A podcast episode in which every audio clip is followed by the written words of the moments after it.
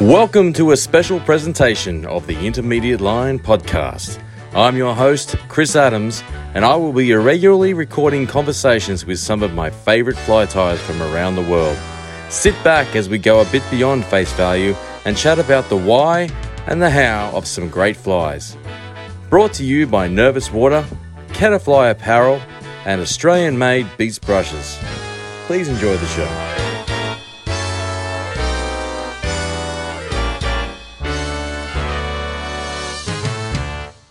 All right, thanks for joining us, listeners, for another episode of the Intermediate Vice. And I'm joined here with my friend uh, Brandon Bailes, and Brandon is from Alabama in the US of A. How you going, Brandon? Good, good. Thanks for having me, man. It's been a long time coming. Yeah, yeah, we've we've known each other for a while on um, on social media and stuff, and uh, spoken a lot, but uh, never spoken before. So this is a real treat for me, and I really do appreciate you making the time. Oh yeah, yeah. I'm glad to be here. A treat for me as well. Yeah, yeah. Um, mate, I think uh, what I'd like to do, your your page on Instagram um, and your social media on Facebook, wherever it is, is so so layered and so so checkered. But uh, listeners of this show will know that uh, I'm very uh, very fishing based when it comes to flies, very pragmatic in my approach, and I and I, I feel like you are too. So I wanted Oh, to yeah. um, I, I want is that fair enough? Do you think? Is that how you would um, consider yourself? Yeah, yeah, absolutely. That's uh, that's perfect comparison. I mean, that's uh, that's the way I sort of approach, you know, all my fly tying and fly designing. I, I wanted to before we got into that, um, I wanted to sort of highlight your fishing uh, a little bit, you know, and um, and from what I can see uh, on your social media and such is that uh, you know it's it's a lot of it is there's a little bit of salt in there which we'll get into. I've got plans to get into that later on the podcast, but for now, I wanted to um, just discuss a little bit and maybe make some comparisons between what we do over here, perhaps uh, about what your main style of fishing is, which seems to be um, the freshwater aspect and, and in particular smallmouth bass, right? Yeah, yeah, that's right. Uh, that's uh, that's sort of the main. Um, we have well, we have a couple of different bass species, um, you know, within you know minutes of my house, but um, the smallmouth is sort of like the, um, I guess you could say like the brown trout of the bass world uh, over here. So it's it's sort of the, you know, that's that's the unicorn that everybody's uh, that everybody chases. Okay, so um, so you've got so that's the okay, so that's the main target, but you've got um a range. I believe um you've got uh, a species of um of is it largemouth or even that's a rare one like a rock bass or someone's got a red eye. It's a rare one in your area. Is that is that does that So- ring a bell? Yeah, we so there's um it always gets confusing because there's a um there's a panfish or sunfish that is that that's called a rock bass. And it ha- and its notable feature is like a big giant red it has red eyes really big eyes. Some people they have the nickname goggle eyes because they're just huge. Um but also there is a in the black bass family we have a really um, unique native bass. Uh, actually, there's several of them within this family, but the, they're truly uh, red eye bass, and they've and I know I know exactly what you're talking about. You've probably seen the pictures. Um, they've got the really turquoise belly, and they've got turquoise um, coloration around their eyelid. Um, This is the this is the panfish. And no, this is this is the actual black bass. Oh, is Uh, it? Okay. Yeah, yeah, and they uh, they don't get very big. I mean, they're about the size of a lot of panfish or you know sunfish. Um, You know, so for the for the true black bass species, red eye bass, um, a trophy is twelve inches, thirteen inches. I mean, it's Okay. and they live in really high gradient um, uh, like mountain streams. It's water that's uh, that's too warm to sustain trout life, but also um, and it's a little too high elevation for smallmouth. And that so you've got these really unique um, black bass that are only found really in the state of Alabama and there's uh, I think maybe let's see Tennessee and South Carolina. So you've got like maybe two other states that have a very scattered population of those those little fish. Mm. Uh, so when, when we're looking at your flies that you tie, um, we're relating this to, to rivers and, and, and creeks, uh, no, no lakes or anything like that.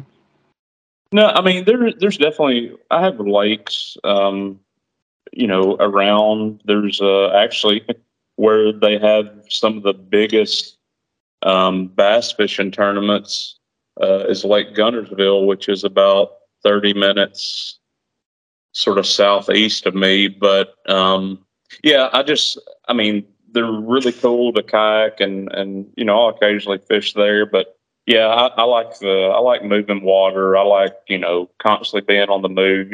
And if I can be on foot, even better. That's what I do. Most of my fishing is, is on foot. Hmm. Yeah, that's. I mean, that's that's. Uh, I mean, put put. Um, that's got its own set of challenges. I mean, fly fishing's got its own set of challenges, but uh, but fishing tight creeks, um, and and put deer hair flies into the equation as well. I mean, that's um, that's a challenging type fishing, that's for sure. Um, oh, I think there's I think there's a lot of guys that could probably relate um, over here to to that sort of stuff. We have um, we have our own bass over here as well, Australian bass. Uh, right. It's it seems to be that they're maybe a little bit more of a um, a warm water species in comparison. Although I'm just I, I knew during this podcast I should have had a table of comparison between Fahrenheit and Celsius before I started, but I don't. Yeah.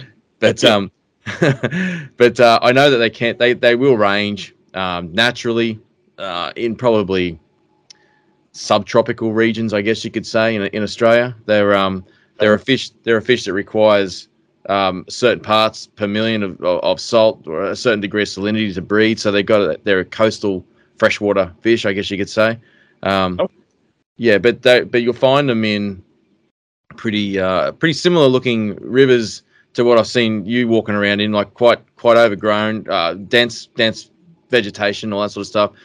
Um, similar sort of width and dent, um, uh, depth looking looking stuff. And, and I'm generalizing because all I'm doing is just looking at your Instagram page to, to assume this, I guess. But yeah, um, but one thing, the biggest comparison I think that most people find interesting in, in relation to this podcast is the fact that a lot of the flies that you tie um, could easily be used for Australian bass without changing anything at all. Okay. Yeah. So it's um so that's that's pretty interesting. I think that's a that's a pretty good foundation to get to get going into the into the fly tying aspect with it. But um, uh, and, and, I suppose while we're leading into that, and, and we're talking about your page, you know, um, there's some awesome work on your page there uh, for your for your fly tying. Appreciate and, it. Yeah, and and fishing for that matter, that's for sure. But um, I guess um, one of the questions I like to ask people that, that are so proficient in in deer hair is that uh, well, I can see that you're a sucker for deer hair, like myself, like many people are. But uh, I'd be interested to know that uh, why did you put yourself through learning that torture when foam is arguably easier? Oh yeah, yeah, I get that. Uh, you you wouldn't. I couldn't even explain how many times uh, of, uh, people have asked me that at shows or or demos. One of the funniest ones, just a quick little story before I answer. But there was, mm-hmm. I was doing a demo at a show. It was pre-COVID, so probably three years ago, and so we're you know we're we're sort of assigned um, a table to to tie from, and uh, wouldn't you know the guy beside me was uh, was tying nothing, and he did a really good job. Nothing wrong with tying with foam, but the guy was tying foam bugs, you know, top water bugs. And then you've got me beside him running a vacuum cleaner between bugs. uh, you know, it's like you know I'm stacking hair and then trimming it. And this guy's just, you know, he has a little bit of mess to clean up, but otherwise he's just cranking out flies. Um, you know, for me, and I've said this uh, many times, um, I've just, I've always been sort of a, uh, I guess you would say an old soul when it came to um, really a lot of aspects of my life, but really um, fly fishing itself. Um, you know, I, I don't even and and there's and these things I'm going to talk about. I have nothing against any of them, but um, I only I don't even own a graphite fly rod. All I have is fiberglass rods.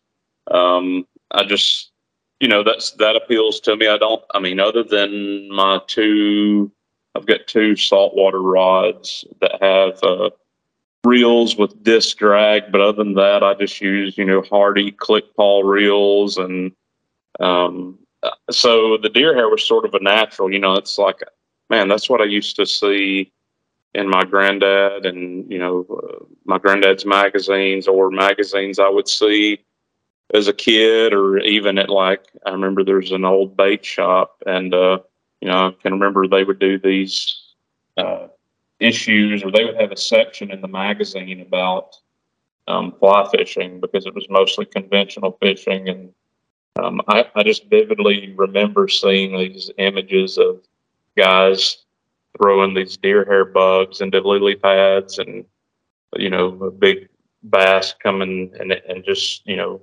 chomping down on the on a popping bug. So that that uh that sort of always was in the back of my mind um, whenever I really really got heavy into to fly tying. It's always been sort of warm water based. Um, you know, I do I don't do a lot of trout stuff. Um, I'm just tell everybody I'm not that good at. Uh, well, I can't tie dry flies. You know, the, anything small, it's like, uh, you know. But I mean, I think uh, I think I've sent some some flies over your way to, for some type of calls. Um, and I mean, probably oh, compared that's right. you guys was, tie. Uh, that was sorry, I didn't mean to catch it. That was for our podcast. That was the um tro- the fire um that was for us. Right. Yeah. yeah. exactly. Bushfire appeal. Yeah. So yeah, thanks for that, Brandon. I think a lot of people will be appreciative that you that you uh, contributed to that, for sure. Yeah. Uh, well, what I was going to say, probably the bugs I sent to you guys were probably small. But I mean, I don't know.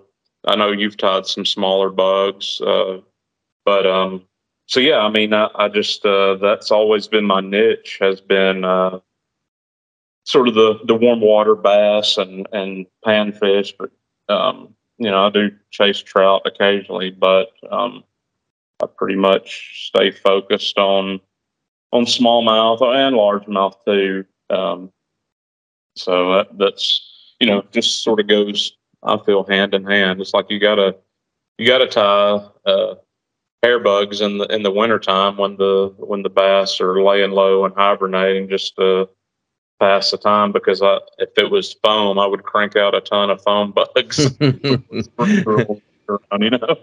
Yeah, I'm hearing you. On the subject of the um of the of the small, like the size of the um, your deer hair bugs, you know, it's um, you know, like you're you're pushing the limits of of size with that, and to to to go about this a different way. Uh, you're right. I've tied some small ones too, and and for the reason being, I think is very similar uh, and we could take that right back to when we talked about the fishing aspect of it. And, and I really don't want to hang on the fishing aspect of, uh, of what you do in a fly tying podcast, but it's it's very important at the same time. The mm-hmm. small jaw um, uh, got a very similar sized mouth to Australian bass, from what from what I can see. You know, um, okay.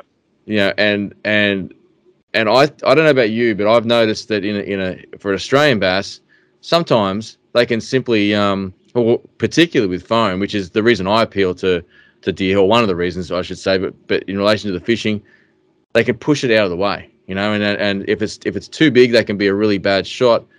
Uh, I've noticed that I don't know about smallmouth, but I've noticed that Australian bass will sometimes come out from a bank and hit it on the way back in as well. So they'll hit a bug straight on, if you know what I mean. So mm-hmm. so mm-hmm. so if um if something's too big or riding too high or um or not big enough to fit in their mouth, they'll actually almost hit the leader first and, and knock it out of the way. Something that's yep. small, the size of you know your thumbnail, or or a little bit bigger. Well, yours mm-hmm. are probably closer to the size of a thumbnail than mine. Um, you know, it's just it's just a it, it's the deer hair still makes enough noise to to to bring them out of that that timber or whatever they're sitting on rocks or whatever. But it's um it's it's it's a it's a jelly bean for them. You know, it's it's not it's not a risk for them to make a decision to to to um, you know, to expose themselves near the surface to eat it, uh, and it fits in re- really well. You know, I think um, tying those small bugs is something that p- uh, people over here could relate to, but it's a real um, skill in itself getting it r- right down small. I mean, for myself, for me to tie them, I've got to look at it and go and, and actually convince myself that it's not small enough, knowing full well there's a lot of deer hair to come off. It's uh, after you put all that effort of packing all that hair on and um, uh-huh. and, and, trimming it up to, to get close to that thread, it can be a real heart and throat sort of stuff. But it's um, but it, it's it's definitely uh, uh, got its got its pluses. That's for sure. Yeah, yeah, exactly. I mean, that's pretty much you what you were saying. You know, um, and that's another thing. Uh, and I sort of learned the lesson you were just talking about the hard way is um, for for a long time I um, would fish whenever I would. So let me go back. My just briefly, whenever I do trout fish, a lot of times I do um, uh, night fishing, and it's you know I'm I'm throwing mice is what I'm throwing. You know, some type of rodent. Um, mm. And I learned pretty bad one trip that uh, I was thinking like, oh, I'm going to make these out of, you know, like a foam gurgler almost. And, uh, you know, I'll be able to just throw these all night. Well, yeah, I was able to throw that mouse all night. But what I found was the foam, it was almost like it, you know, it wasn't, didn't have enough weight or heft to it that when it was sitting on top of the water and that brown would come up, and just smack the fly, it would do exactly what you'd say. It would push it out of the way or just knock it, you know, flip it straight up in the air. Mm. And, uh, and so then switch to deer hair and it's, you know, by the time it, you know, you cast it a it's going to absorb water, of course. So it almost has more of a, it sticks to the surface of the water better is the way I like to say it. And, uh, to, I, I, firmly believe that I have better hookups because of that. Um, because you've got the, it's almost uh, you know you start dealing with surface tension then of this weight, you know, a little bit heavier material sitting on top of the water that still can float, but it takes more to to move that out of the way when something comes up from underneath. Mm. So. I, I, agree. I think that's the best way to put it. That that sticks to the surface of the water. You know, I've I've heard I've heard Pat Cohen talk about uh, you know a waterlogged fly. I've had people over here tell me that um, uh, I've had one of my my fr- he's a friend of mine. This guy, so I'm, and he's probably going to listen. So I'm not trying to be derogative, but he he's told me that oh your deer hair is too tight. It it sits too high. He's never fished one of mine, but he's um he's just looked at like that. um, but some people will tie them quite loose for that reason as well. Uh, uh you know, but I think that um I personally, I think that when you when you have to tie them loose so they sit in the surface better like that, they're too big. You know, like it's um you can you can take more material away, and um yeah, and and have it sit the the the the oh, what what would you call it the height on the surface I suppose, or the mm-hmm. the depth in the water that you want because you definitely yep. want it to be sitting like you said sticking to the surface of the water like you're not sitting super high you want it to be half in half out or maybe maybe oh mate that's not probably not fair a little bit higher than half in, half out, but definitely in the in the water, but up high. Yeah, absolutely, yeah, yeah. That's uh, that's my so the the fly the deer hair bug that I tie the most um, is my well I won't say my but um, the the I call it the finesse slider. It's sort of a it's got tons of rubber legs, which you know I, I use that thing and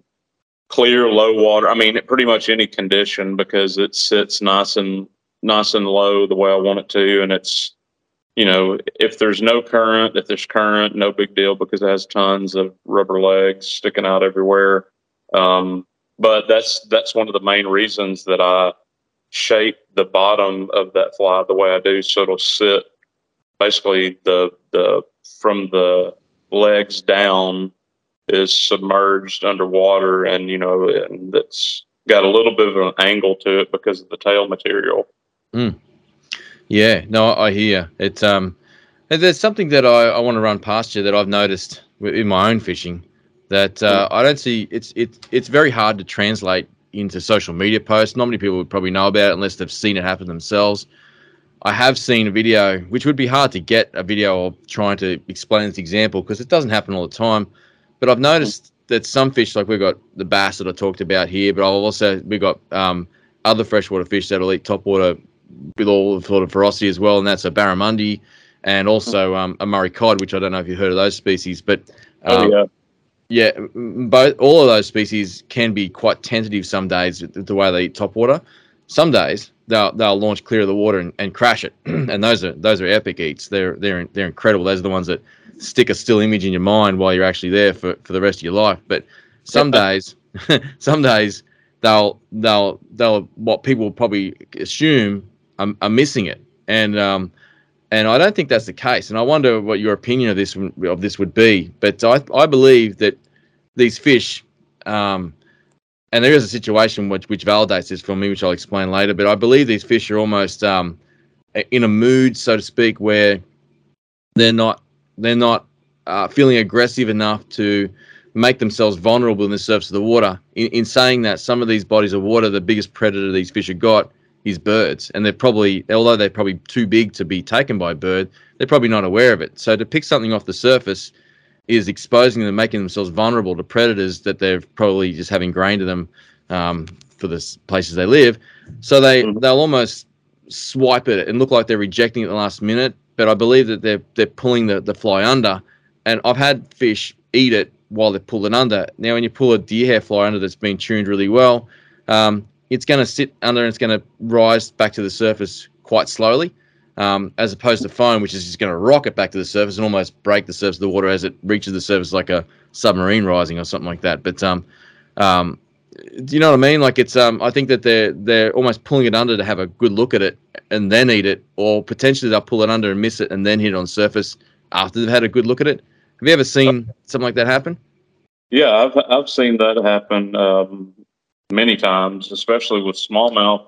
And the the thing with the, I'll tell you what I've noticed a lot with smallmouth, and it, and I mean, there's definitely times you know it's sort of in their DNA that hey, there's predators above, and same thing here. I mean, you know the the basically the main predator for these bass are um, either birds, uh, some type of bird of prey, or um, uh, we have river otters, uh, which can wreak havoc on the fish population. But the river otters, you know, that's that's a whole different subject. But yeah, I think it's, I think it is sort of programmed into them to do that. But also, I had when you were talking about that, it reminded me last year. I remember there was this one one morning I went out and uh, usually late April into early May is when the most of the bass um, spawn, lay their eggs, and then you know the the male will hang around the bed for I mean anywhere from a couple of days up to two weeks. And right after that period, there's um, there's sort of a lull in the in the action. It's like, you know, they just sort of once they're done with that, they don't go immediately back to feeding to put trying to put weight on. They just sort of find a rock or a deep hole and go and sulk and recover for a few days. Um, and there have been there's this one day I went out and um, I had I, I remember specifically I had eight eight different um, bass come and do exactly what you were talking about. Like they they rose, and it's like they didn't even rise. It's like as soon as the fly hit the water, I let the ripples dissipate.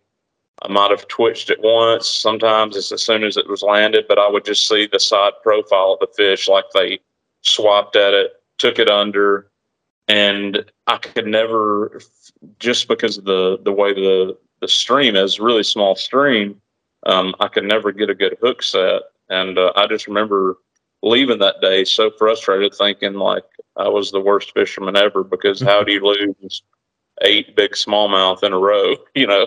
um, but but I think but so I think it also so here at least yeah one it's predators but two um, I think it had to do with there they were still in this like recovery mode and it's like uh, I'm thinking about eating something maybe a little bit of territory you know territorial action Mm. that they just sort of it's like a half-hearted attempt to get something out of the way um, and like I said, it's like they wouldn't fully they wouldn't fully eat it even once it was submerged. It's like they would just almost like I'm going to make sure this is dead before it floats back to the, the top of the water. You know? Yeah, yeah, yeah, absolutely. No, I, I, I, I firmly believe that, and I don't think that gets covered quite a bit. And I think it's a real advantage to, to deer hair. You know, it's um, it's definitely one of the things that that you know I'll persist with. We we spoke a bit a bit of a tangent here, but we spoke a bit before we before we started recording in regards to um, you know tying faster flies to, to get going. Um,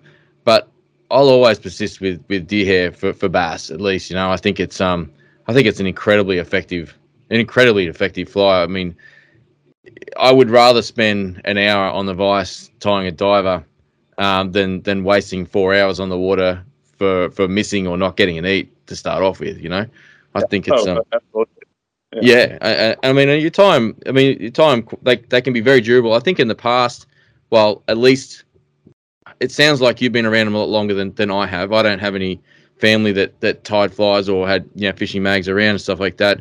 Oh, in relation to relation to fly fishing at least. So I mean, it was a a first generation discovery for me, seeing seeing seeing Dahlberg divers or deer divers and stuff. But uh, um, you know, they've they've definitely come a long way as far as uh, uh, aesthetically and, and technique wise, um, they are very durable now. You know, they used to be something that would be um, when I was introduced to them. You know, it'd be a couple of fish. Um, you know, we weren't really concerned about the type of deer hair that we used or or anything like that. We used to, I used to get told taught um, to seal them up because they would.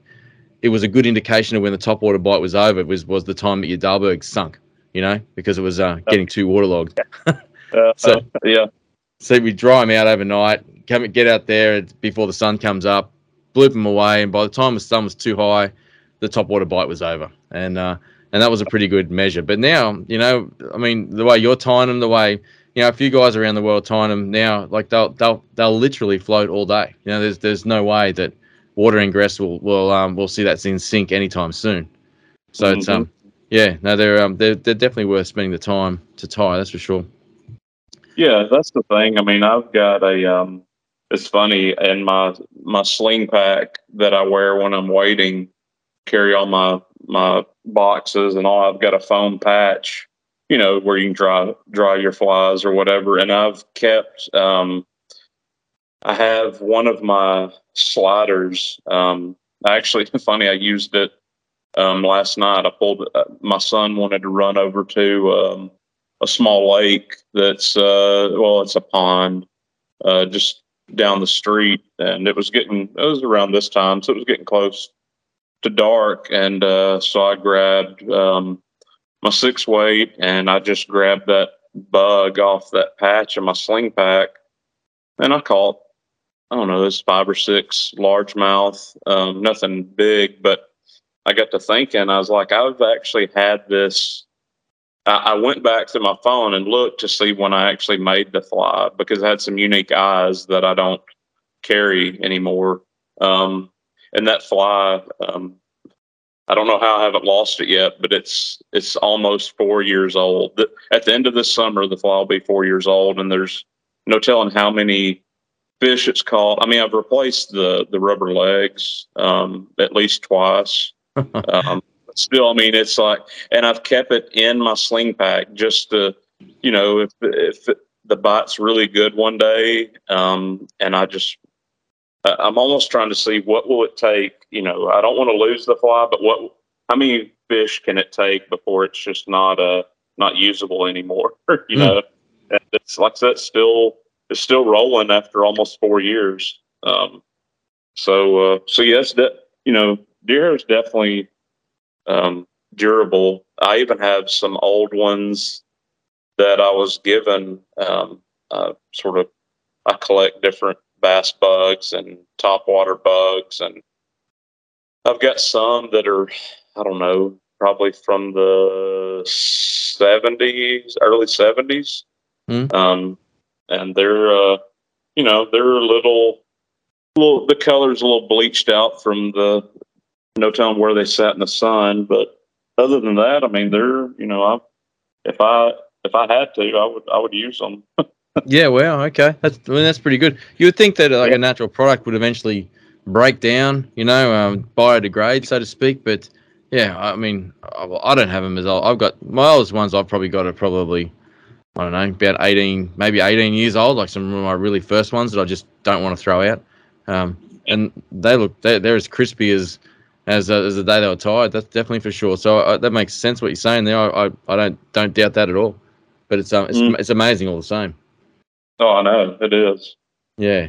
Uh, what would you consider to be some of the most important aspects of someone who, for someone who is learning to or looking to tie on take on tying deer hair? You know, what what would what would you? Is there any sort of blanket advice that you would give anyone? You know the, um, and I'm I'm not an expert, but people, you know, they'll see stuff that I'm tying and they'll shoot me questions. And honestly, the question I get more than anything is like, hey, you know, guys will say, hey, I've been trying to tie deer hair, but my my thread keeps breaking or I'm cutting through the hair. And honestly, and that's what I struggled with for years is no one told me what was the best thread to use and how to use that thread. You know, mm. it's you know just like I do. If it's co- if you spin it and cord it up, it's gonna cut like a knife straight through hair. Mm. Um, I wish that I would have known that a lot sooner. Um, even guys, you know, seem really surprised at shows when I'm tying a a size eight uh, hair bug. They're like, hey, you know, what are you using? You know, uh, UTC 70, 140. I'm like, no, this is Veevus 200. Mm. And they're like, oh, you're using that on that little hook. I'm like, yeah, you know, it's, it's you know, I, but I tell them like, hey, I can, but I can count how many thread wraps I have because, uh, you know, there's not a lot of, I'm not going and just piling up a bunch of thread on the hook shank. Um, so it's minimal wraps and it's making sure that that thread is flat and you have good control over it. Um, that honestly, that would have saved me probably uh, a year's worth of frustration when I first started tying with deer hair. Yeah, yeah. No, I, I agree. It's uh, the thread is actually um, an interesting thing with that. I've I've um, been involved with discussions as well. Um, uh, I've done I've I don't I've done a few demos myself. We just don't have the, the circuit like you guys do. But um, I've been asked there uh, online all that sort of Karen, what what thread do you use? And yeah, I think a lot of people will be um, uh, amazed uh, once they've been shown it and, and know it and know what people use. I mean, I don't think it's that that that surprising. Um, but yeah, that that um, I must admit, I was the same when I when I first knew that um, gel spun was was used for this purpose uh, it was a game changer for me as well. I um I was previously using 210 flat wax nylon. Yep. And um, yep. but when I is that what you started with too? Yeah. Yep. Yeah, but I was spinning. I, I used to spin um deer hair. Uh, it didn't matter if it was belly hair or body hair. Uh, to me at the time, I, I just didn't know enough. I mean, I only knew what I had access to at the time. Um, but yeah, once once um actually I, I look you know full credit. I mean I I discovered well learned of that through what Pat Cohen was teaching, you know, um and um and that changed it for me. But it, it's you would think that the gel spun would would cut the hair more, but like you said earlier, like how to use it is um is probably something worth worth discovering. Like, do you you you just said that you came from a flat wax background and for me, I, flat wax was always a good diverse thread to use because you could spin the bobbin and make it round, or you could open it up and, and make it flat. And um, mm. I still do that with flat wax nylon, depending on what part of the fly or the type of fly that I'm tying. But I'll also do that with uh, with gel spun as well. Um, do you muck around with the the gel spun like that as well? Yeah, I do. Um, at times, if I'm going through, and uh, I, will say I do if I'm uh, tying several flies and I don't want to switch back and forth, um, I'll utilize, you know, cording up the thread to to do, you know, say I'm going to do the, the the tailing of the fly, I'll cord it up for that, and then it's like then I step up into the body where I'm going to start stacking, then I flatten it back out. So I mean, it, it is it's really you know it's it's a versatile thread for sure. Mm. Um, and uh, and like I said, it's uh, you know you you mentioned something. You said you started out. Um, you started so when you started with deer hair, you were spinning. You said, yeah. See that people find it funny, and and I, I I do get asked this a lot. Everybody thinks because um, uh, I guess because a lot of my bugs, and this goes back to sort of me being an old soul, you know, a lot of my bugs, and I know a lot of yours are this way too, but I do a lot of the barring um, on instead of stacking dots of colors on my bugs. Um, yep. That comes from, you know, again, growing up, I would see, you know, a lot of, uh, uh, and he's a, a, really good friend and mentor of mine, but like Dave Whitlock, I would see the, yep. the flies he would tie and they would look, you know, they would be uh, I'll call it candy striped, or they would have the barred sections, and they wouldn't have the dots or the stacks, and and I would see these like different color, you know, certain patterns. I sort of consider old school. Um, so people, I get asked a lot, like, "Hey, how do you spin your hair so tight?" I actually can't spin hair. I've tried. I, I suck at it. I don't know. I don't know what it is, but I cannot. I'm very and and I'm I'm just going to go out on a limb here and say you probably are to a certain extent, but I'm very OCD about um, the amount of hair I put on. I, well, I'm just oh, sort me of, too. Yeah, I, I'm I'm my own worst enemy when it comes to you know I'm my own worst critic, I should say. Um, so, spin for for me at least, spinning I could never get consistent, repeatable results like I wanted. So um, yeah, a lot of people are shocked and like, hey, how do you spin spin your bugs? I'm like, I I don't. I actually stack top and bottom. The colors is like the way I explained to them is like I just you know I use my my fingers as like a measuring device on you know how thick each clump needs to be that I cut off. And I after you do so many, you pretty much figure out like, hey, I've got this much in my hand that's going to go on the bottom. I'm going to pull out the exact same clump and it's going to feel the exact same for the top. And you just, um, you just go from there. Um, so anyway, it was a little side note from whenever you're talking about spinning that just made me think of, of that. No, it's important, and I'm glad it went this direction because it's um it's something I get like people put a comment on a post I might put up and go, wow, you spin deer hair really nice. And uh, uh, look, I don't mean to be argumentative. I'm hoping I'm being more more uh, educational in saying I don't I don't spin hair, I stack hair. It um because it, it is it is it's the only way to do that. So I'm like you, like um I mean there's a pattern that we both we both tie that that the deer hair cicada, you know, and um and it's oh, got yeah. that it's got that um those those um those uh circles if you like, you know, that go all the way around. And mm. uh you know that pattern I tie that stacking all those bars like that as well. And it's um, and I'm I'm glad we went this direction, I suppose, in regards to stacking versus spinning, because I think that's one of the greatest skills with fly tying. A lot of people would see that as the uh, the, the the razor blade work or or or um or you know like placement of the, the the dots or lines and and all that sort of carry on. But in, to my in my opinion, the hardest thing to learn is that is a that dexterity and that that the ability to measure the same amount of deer hair top and bottom um, it, it, for for any of those deer hair flies. As an example, you know, a diver might have, or any bug might have, a plain color on the bottom, but then you got to measure. Uh, you know, not only that that that base color, but then you know, if you want a smaller circle, then a bigger circle of another color, then a tiny dot in the middle, it's still got to add up, and you got to feel it and add up to the same clump that you've got on the bottom. So whatever's on the bottom, has got to be equal to what's on top, um, which I think is a very hard part of, of, of the of the deer hair, and I think it, it comes with time for anyone with time. Um, it's not something that I, I, I, find a challenge these days, but in the beginning, understanding that balance was um, was something that had to be uh, learnt rather than taught. I guess you could say.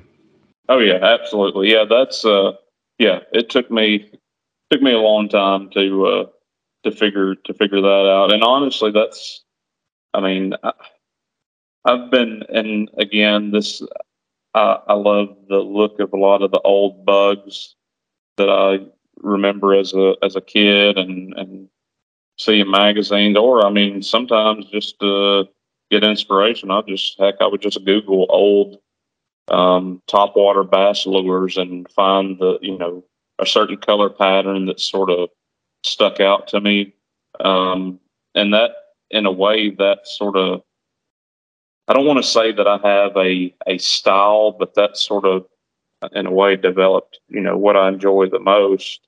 Um, is the the barring effect and you know not necessarily um, I still do the stacking different colors and doing the dots but uh, uh, again I think it's just uh, it's a, it's just cool to be able to have a bug turn out really well whenever you've been able to you know do something you've learned something that's repeatable like that you know what I mean mm.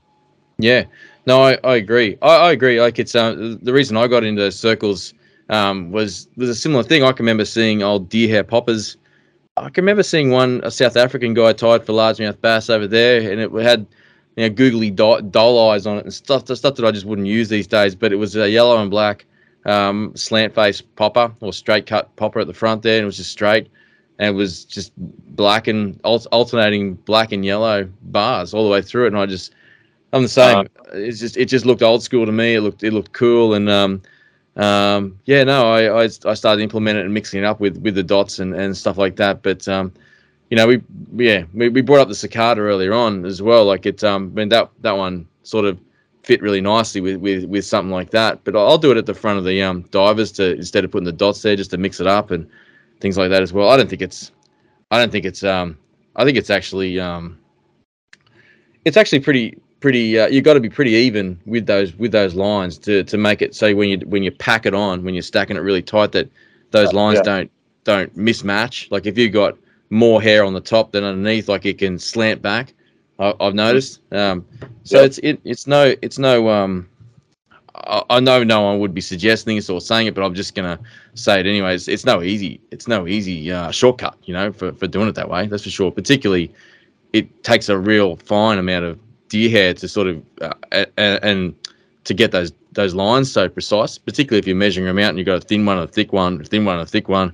You can't just willy nilly grab bits of um deer hair off the patch. You know, it's uh yeah, yeah it's, and that's you know that's a that's another thing that I'll say too is um when you're talking about you know if I could give someone advice um as far as like getting started with deer hairs, you know I think there's sort of a a misunderstanding maybe about um, the amount of you know a lot of people and granted it's depends on the application but a lot of people say i've heard a lot of people say like oh you've got to you know put as much hair as each clump or stack top and bottom you get as much hair as you can comfortably handle and that's what you stack on the hook. Um, I, I tell people all the time at, at demos because I've been asked like, oh, is that, you know, is that all you're going to put for that color? And I'm like, yeah, you know, that it doesn't have to be. Eventually, the hook shank's going to get filled up. You know, it's mm. it's uh it's because you're going to pack it back, and then you know whatever amount of of hair, uh, you know, whatever amount you put on, you're still you're going to push it back, and you're going to have more hook shank to fill up. You're not just going to leave the hook shank bare. So um, mm. I think that's sort of a, a misunderstanding uh, by by some is you've got to use just a ton of hair, no matter what what size bug it is or what it's going to turn out to be. Um, I just, I really just, you know, depend. Well, if I'm depends on how many colors I want to put on a bug, or you know, um, really what I'm comfortable handling. If it's, you know, if I'm doing a like I just finished up a guy wanted some that were solid yellow with a with a red face. I mean, you know, uh, there it's like it's almost like a free for all. Like I can do a one pencil thickness clump, or I can do two, you know, and get done quicker. It's just whatever I'm comfortable with, um, depending on the length of the hair, the you know, the patch that I have. Yeah. Um, so I think that's a that's a big thing too um, that a lot of people maybe and I say that because I used to think, I used to misunderstand that too and think that I had to, you know, grab this huge hank of hair and clean out the underfur and just try my best to be able to maintain hold of that hair while I stack it on. And it was just, it was, a, it could be a nightmare at times. Yeah. I, am the same. I've had some strange things happen. It's um, I think uh, I want to just finish off that. I got a, I got a question to ask you about something that um, people who tie deer hair would probably be interested to hear. Um, um, because it doesn't get doesn't get you don't get see it very often. But anyway, um, I was going to say the measure of the shank or the measure of the hook that you're using, or in relation to the uh, mixing up from like a like a size four hook to like a a, a big six o, like a a TP six ten or something like that, which takes you know almost a couple of patches of deer hair. You know, like yeah. to, to, measure that out is is is a, is a bit of a skill in itself as well. Um, getting it in without crowding the the eye of the hook, uh, you know, like uh, being able to fit what you want in there. Um, is is a bit of a skill. Like I've I've done, I've tortured myself. I should say. I shouldn't say I've done. I haven't done it comfortably. Where I've done um, I've, I've faded colors from from a less density to a, a, a higher density from one end of the fly to the other, and that's yeah. You know, like you, you might tie on like a like um, you know, say a two o hook or something like that. That's about, you know, you you've got I don't know, you've probably got about eight or nine stacks to tie in to make that look seamless all the way through. You can't put like you know like six pencils of hair on as much as you can. No one can hold six pencils, but I mean you can't you can't put on as much as you can possibly hold in that scenario. There's a lot of finesse in in, in tying that. It's not going to do any better for catching the fish. It's it's a it's a it's a personal goal, I guess you could say. It's an idea. Uh, when I say torture, I mean I, don't mean I don't mean obviously literally. I enjoyed doing it, of course, but um, you know, it's it's a little bit of a a little bit of a, a, a, a point I'm getting at, I suppose, is more of a um a thought process. There's more of a, a, careful thought process that goes in rather than putting as much hair on as you possibly can. Oh, absolutely, yeah, yeah. I've uh, and that's the thing too, like the the fading um, colors. That's yeah, that can get a little tricky because I've done some. Uh, I'll do some. Usually in the wintertime is when I sort of do um, just odd and end stuff like some uh, do some display flies, you know, uh, for for people, or even I've got a couple I did this past winter for myself because um, everybody was always like, "Well, you tie deer hair flies, but you don't really have any." You know, it's like I didn't have any just sitting around other than what was in my box. So, uh, but um, going back to the fading, like you you do have to you do have to sort of calculate and figure everything out because, uh, yeah, you depending on how many clumps you do and what you know, it sort of depends on the rate that you're blending. You know, if you're swapping from one color to another, you know, fading out of one color into a darker or light or whatever it might be, you've got to you've got to plan accordingly because before you know it, you're wanting to do it gradually and you pulled off a bunch of clumps and then you're at the hook eye before you know it.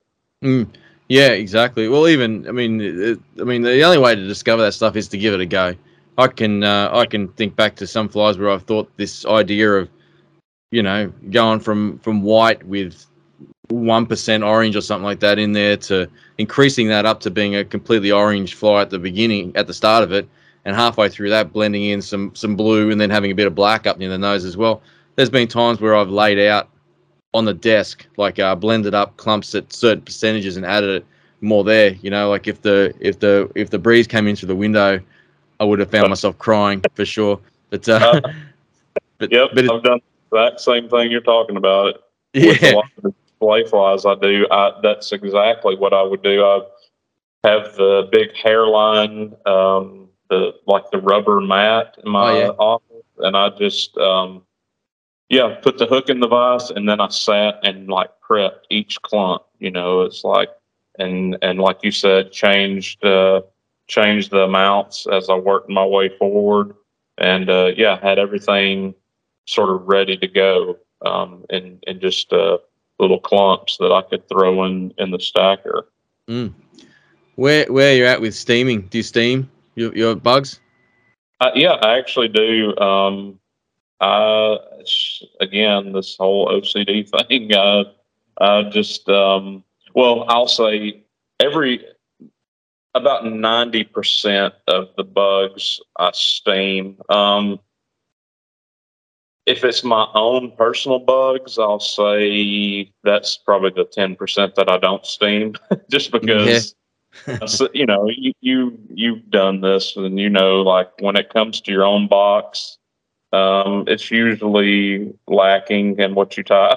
So it's all it's, seconds it's a, for me. Yep. Yeah, yeah, exactly. So it's just like, uh, I, well, I'll say I've changed that over the past year or two, where I, I make time just to to fill up my own box. But uh, but yeah, I do I do steam most of of what I tie just because um, I don't know, especially the way that I pack the hair back uh, on mine, and when and you know, just like I do, whenever you're constantly pushing you know, I put my thumb and forefinger at the back where the where the tail meets that first those first two stacks. Yep. And I mainly steam yep. it. Yeah, I mainly steam it just because of that, because I want to stand all that hair back up that's sort of been mashed over and over with me, you know, packing hair back and using mm. my fingers uh, back behind there um, mm. to push everything back. I, I use the steamer really just for that to get all that standing up the way it should be. Mm.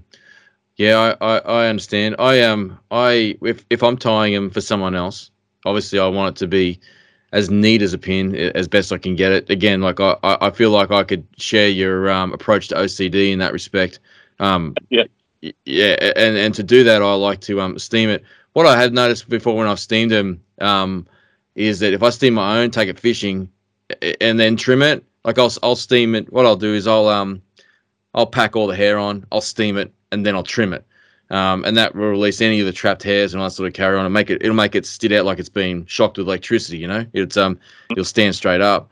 But um, then I'll steam it again. I'll know uh, for for commercial flies um, after that and trim it again because I've taken my flies for a swim in the water before after trimming it and they look really nice on the desk. Um, and then some hair will spring out, like there'll be some trapped hair. Um, yep. I, I have had one experience where I guess you could argue. Uh, I, I hope this comes across like it's just a funny story. I was just about to say you can do it too tight. I know some people will be like, "Oh yeah, you do it too tight. Good on you." I don't mean it like that, but I mean it's a, it can be a problem. There's been times I've stacked dots on before and um, gone to steam it after I've trimmed it. I might have been really close to the thread, and the, and the steam will expand the deer hair enough that it will actually expand against the thread, which doesn't move, and it will cut the hair. After uh, all, yeah, after all that work, have you, has that happened to you too? Yeah. Oh yeah, it's it's happened to me. it's only happened twice to me, but uh, but yeah, it's it's happened before. Every time I tie those really small bugs, or to the to the to the best that I can, it's a uh-huh. real heart and throat stuff for me. Like to do that final steam for that reason because you're really close to the the thread. Uh-huh. it depends on the. Um, I mean, it depends on the bug, I suppose. Because if you if you're tying in detail, you've got a lot of little clumps of, of deer hair in there. So which means that the thread is close to the shank of the hook. But if if I was to do something like a let's say like you know for my own box like an all black fly, I'll do that. Mm-hmm. I'll do that in two clumps or something like that, it's like an, on a number four or a number two hook, um, depending on the type of hook, of course. But just to do it quick for myself, which means there's more deer hair um, that the thread's got to go around, which means it's closer to the surface of the bug, which means the trimming's got to be, which is obviously if I do a black one and I've got the black the black gel spun thread. It's um yeah, it's that final that final steam is can you be a bit bit uh, bit on edge. That's for sure. Yeah, yeah, oh, I know what you mean. Yeah, that's uh, that's funny. That's when uh, the two times that it's happened to me has been uh, when I was um, steaming, you know, some small bugs and had that exact same thing happen. So I'm uh, and I thought, and uh, and honestly, it took me a bit to figure out um, what what in the world was going on. I, I, was trying to figure out what I did wrong, but after after a while, just thinking about it, I came to the conclusion, like you were saying, like you know that the thread wasn't moving, the hair was, and it's like uh, something had to give. yeah, it just expands out. I've had one pop out, uh, like um like those snakes, the the fireworks. They just slowly grow out further and further. It was it was amazing. It looked like a, a fireman's ladder just extended out from the. I couldn't even be mad with it. It was it was pretty amazing to look at. But uh, oh well, it's um part of the game, I suppose. I think it's I think it's worth learning for anyone anyone who's listening to this to to get into it. I mean, I, am sure that you and I could both agree, perhaps, in saying that um, you know, we don't we don't tie deer hair flies for the for the sake of um of uh of the time. We you know we, we're just looking for things to do. It's it's got to be arguably one of the most effective flies for the type of fishing that you know this, this, that we do. And there's a lot of similarities in that between smallmouth and the Australian bass. That's for sure.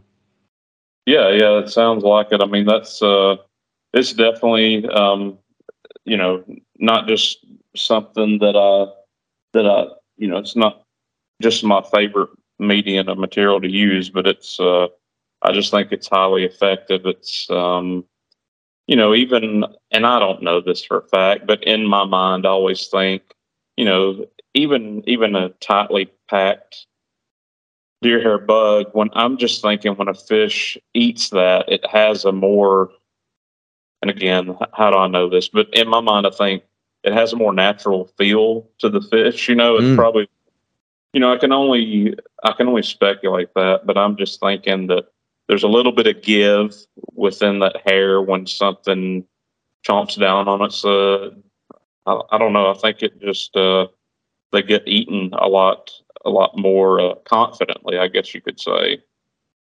I totally agree. I've I've tried to express this in um, you know like um, uh, sharing the uh, the excitement I have for deer hair and some of the posts that I've had before in saying that you know deer hair's got a more natural feel for fish, and I think in that scenario, which you know we can talk about in this in this long form. I mean, there's not a lot in this, but um, I can talk about it in this five seconds more than I could ever do in a post because it's. I think I can agree with what you're saying there because I think that um, when if a fish comes up and feels it, it doesn't find the hook. You know, it, provided you don't you know you know rip it, try and try to set the hook into the next postcode. Um, it it's gonna it'll it's potentially gonna come back because of that natural crunch, that that feel. You know, like a. Yep. Uh, again, how could I know either? You know, like, but that's what I think, and I've seen it. You see it when you fish a gurgler. You know, something might come up and, and have one go at it. You know, and it's but mm deer hair they they tend to come back, you know, and it's um yeah, yeah I, I wonder if that's the reason why as well.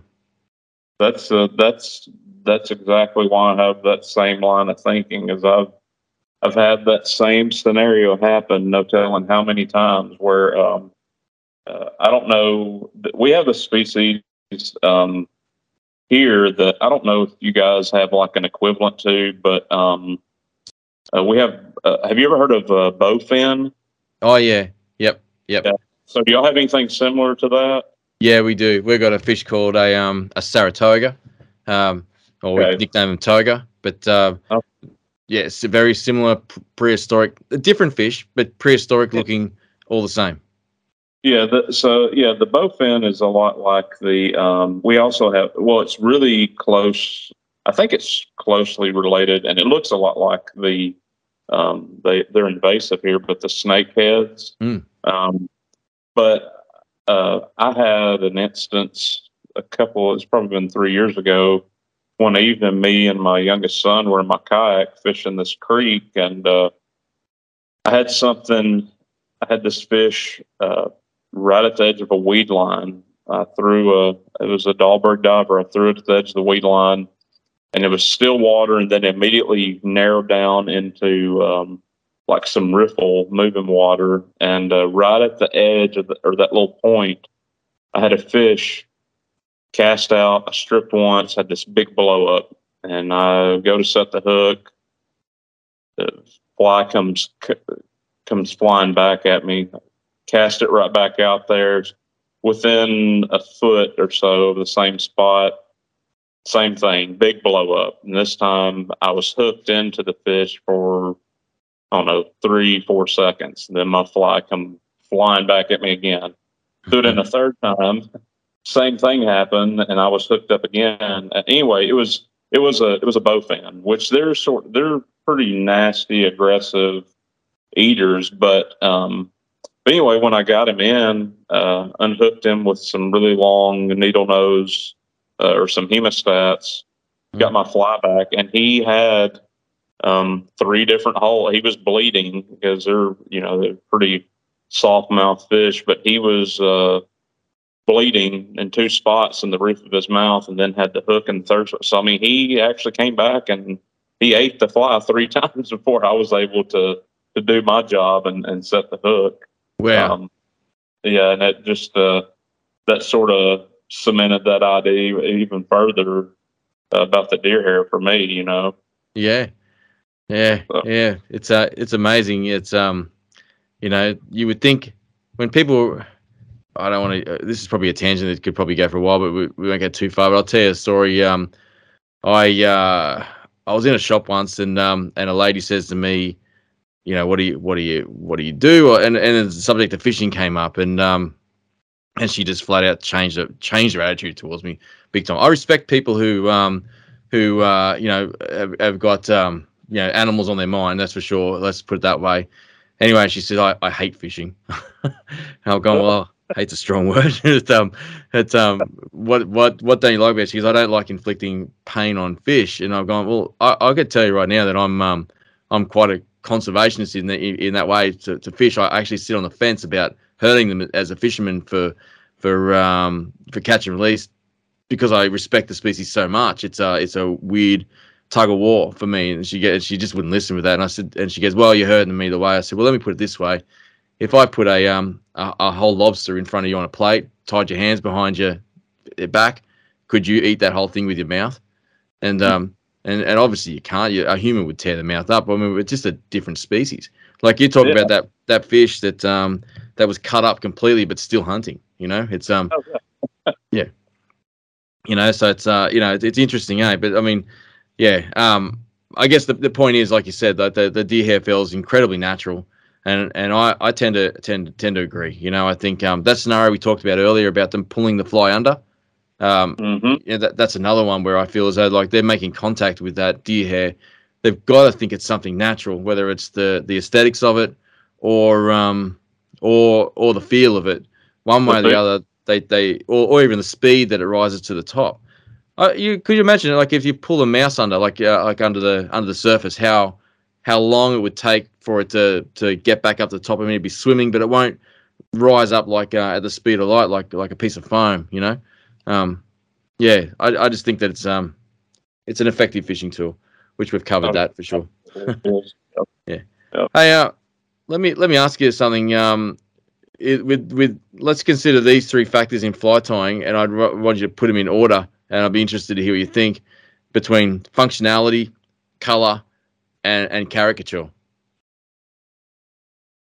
Hmm. I would say the the way you named them off was exactly the way I would uh, I would list them. well, I take well obviously functionality first. Um, you know, I I might swap the second and third round. Uh, you know, as far as caricature, I would think, uh, you know, profile. Um, I would maybe put that second. Actually, yep. yeah, I would put that second, just because if I'm in, uh, you know, some.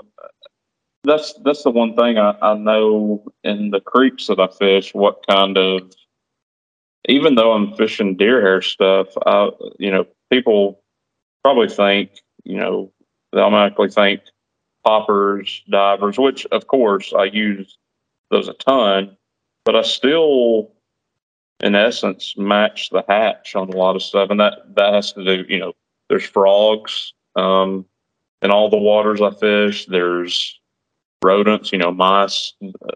I mean, these are surrounded in fields, and uh, you know, there's there's rodents around. There's you know all kind of different things. Um, and like your your cicada, that's why um, I start tying that thing because every uh, it should be coming up here in the next probably two weeks. I'll start hearing cicadas emerge here, and and that's that's all I'll fish. I mean, oh really? That's uh, cool.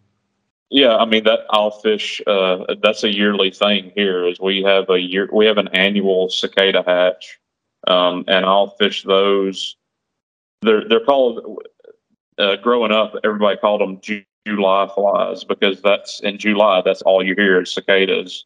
Um, so I I sort of in a way with this. That's the cool thing about smallmouth is you can sort of fish for them in almost like a almost like a trout uh, way. I mean, you're you can match the hatch, and they they're more they can be more finicky as far as what they eat. I mean, sometimes you actually do have to match the insects or you know the the subsurface uh, bugs or bait fish to get them to eat. I mean, that's just the way they can be that picky when the water gets really low. Um, the places I fish in the summer.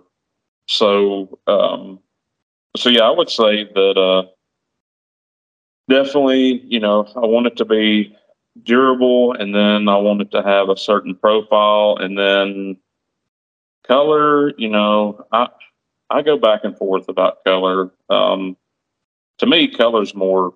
I mean, I hate to say it, but it's it's more for me in a way. Mm. You know, it's it's mm. what I because it's funny here. Um, most, I would say, ninety-five percent of the people that fly fish um, for warm water species like bass, um, you look in any of their fly boxes uh, or their top water box, there's going to be some form of a yellow uh, popper, diver, slider, whatever reason.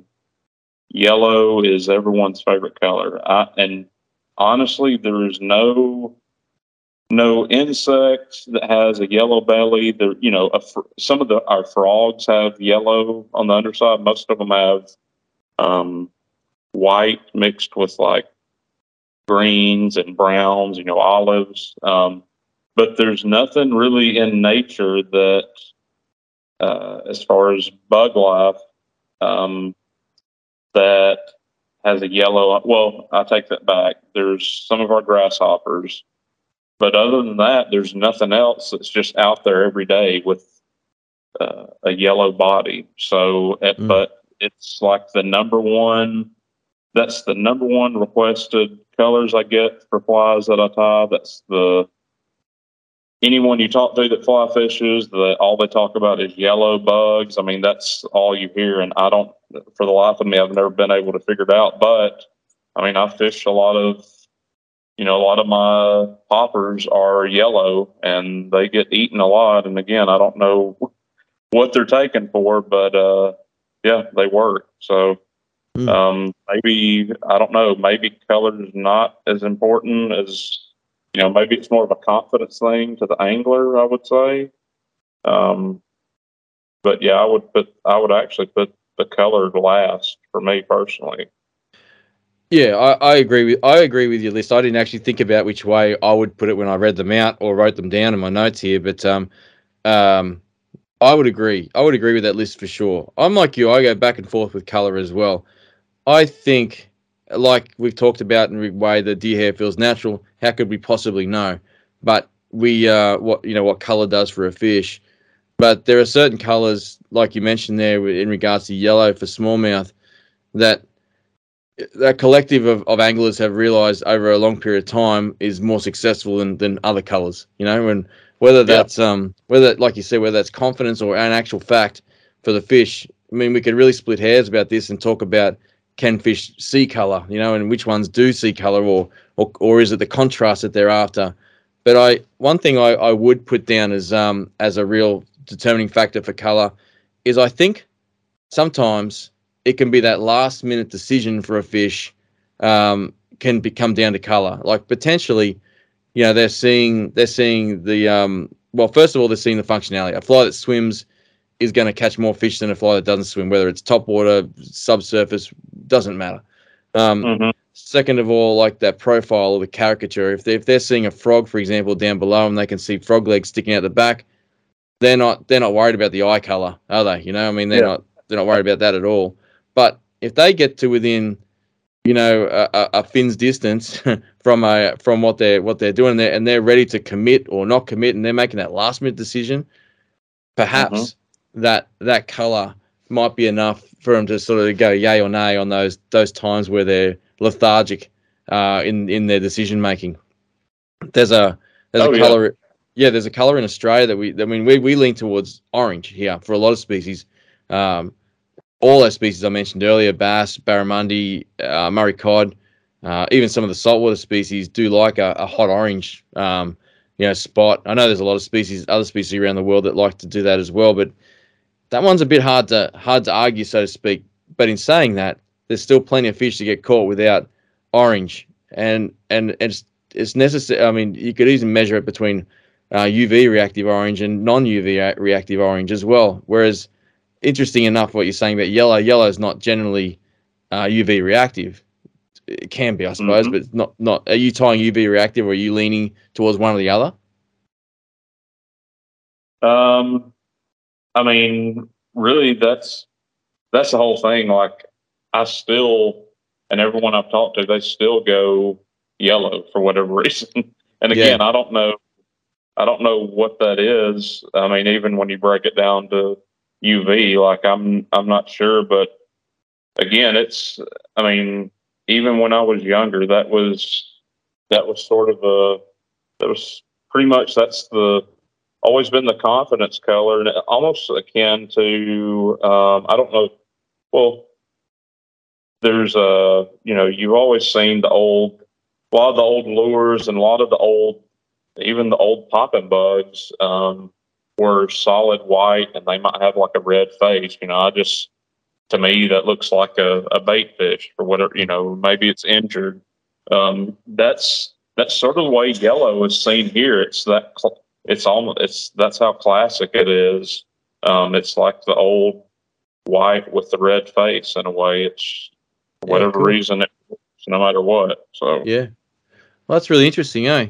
Um, one thing I wanted to bring up, I suppose, because um, it's actually quite flattering that you that you tie this and fish that that that cicada pattern. You know, when um when I uh, when I came up with that that design, I was I copped a lot of criticism from people in Australia in regards to that because um, of the way that I tied it. Um, I'm interested to get your thoughts on it, but I'll tell you what what they were criticizing at first. Uh, actually, I'll tell you how the reason I designed it the way I did first, and then tell you what that. But uh, out in some of the lakes I was fishing, I was seeing cicadas, and I was I was I had seen them get eaten, and they were um, not doing um, breaststroke, if you know what I mean. um, they were they were sitting still and, and occasionally vibrating, like just twitch, twitch, you know, and their wings were beside them beside themselves or dangling a bit, you know, as they became tired. I never ever saw a cicada hit the water and get smashed instantly, you know, and I'm sure fish do, but in, in my circumstance, that's I I I caric- copied the caricature of of what I was seeing. It's impossible to tie a realistic. It's not impossible, but I I never attempted to tie a realistic cicada. Um, mm. In Australia, like I copped criticism, people saying, "Oh, you should put Krystal Flash hanging out 90 degrees to the side." Um, there's a there's a couple of popular cicada flies in New Zealand, um, and people were people from people uh, were telling me that you should make them more like this, and, and that had deer hair sticking out the top of it, and uh, you know all this sort of stuff. Whereas the, you know, it's it's not it's a simple looking fly. It's quite mm-hmm. sleek. You know, the, the, the wings are, are across its back like it was a resting, you know, on, on the side of a tree. But um, I figured that the feathers, the when you're using the feathers there, they would they would soften, and they do, and they sort of dangle to the side, and they create their own sort of movement.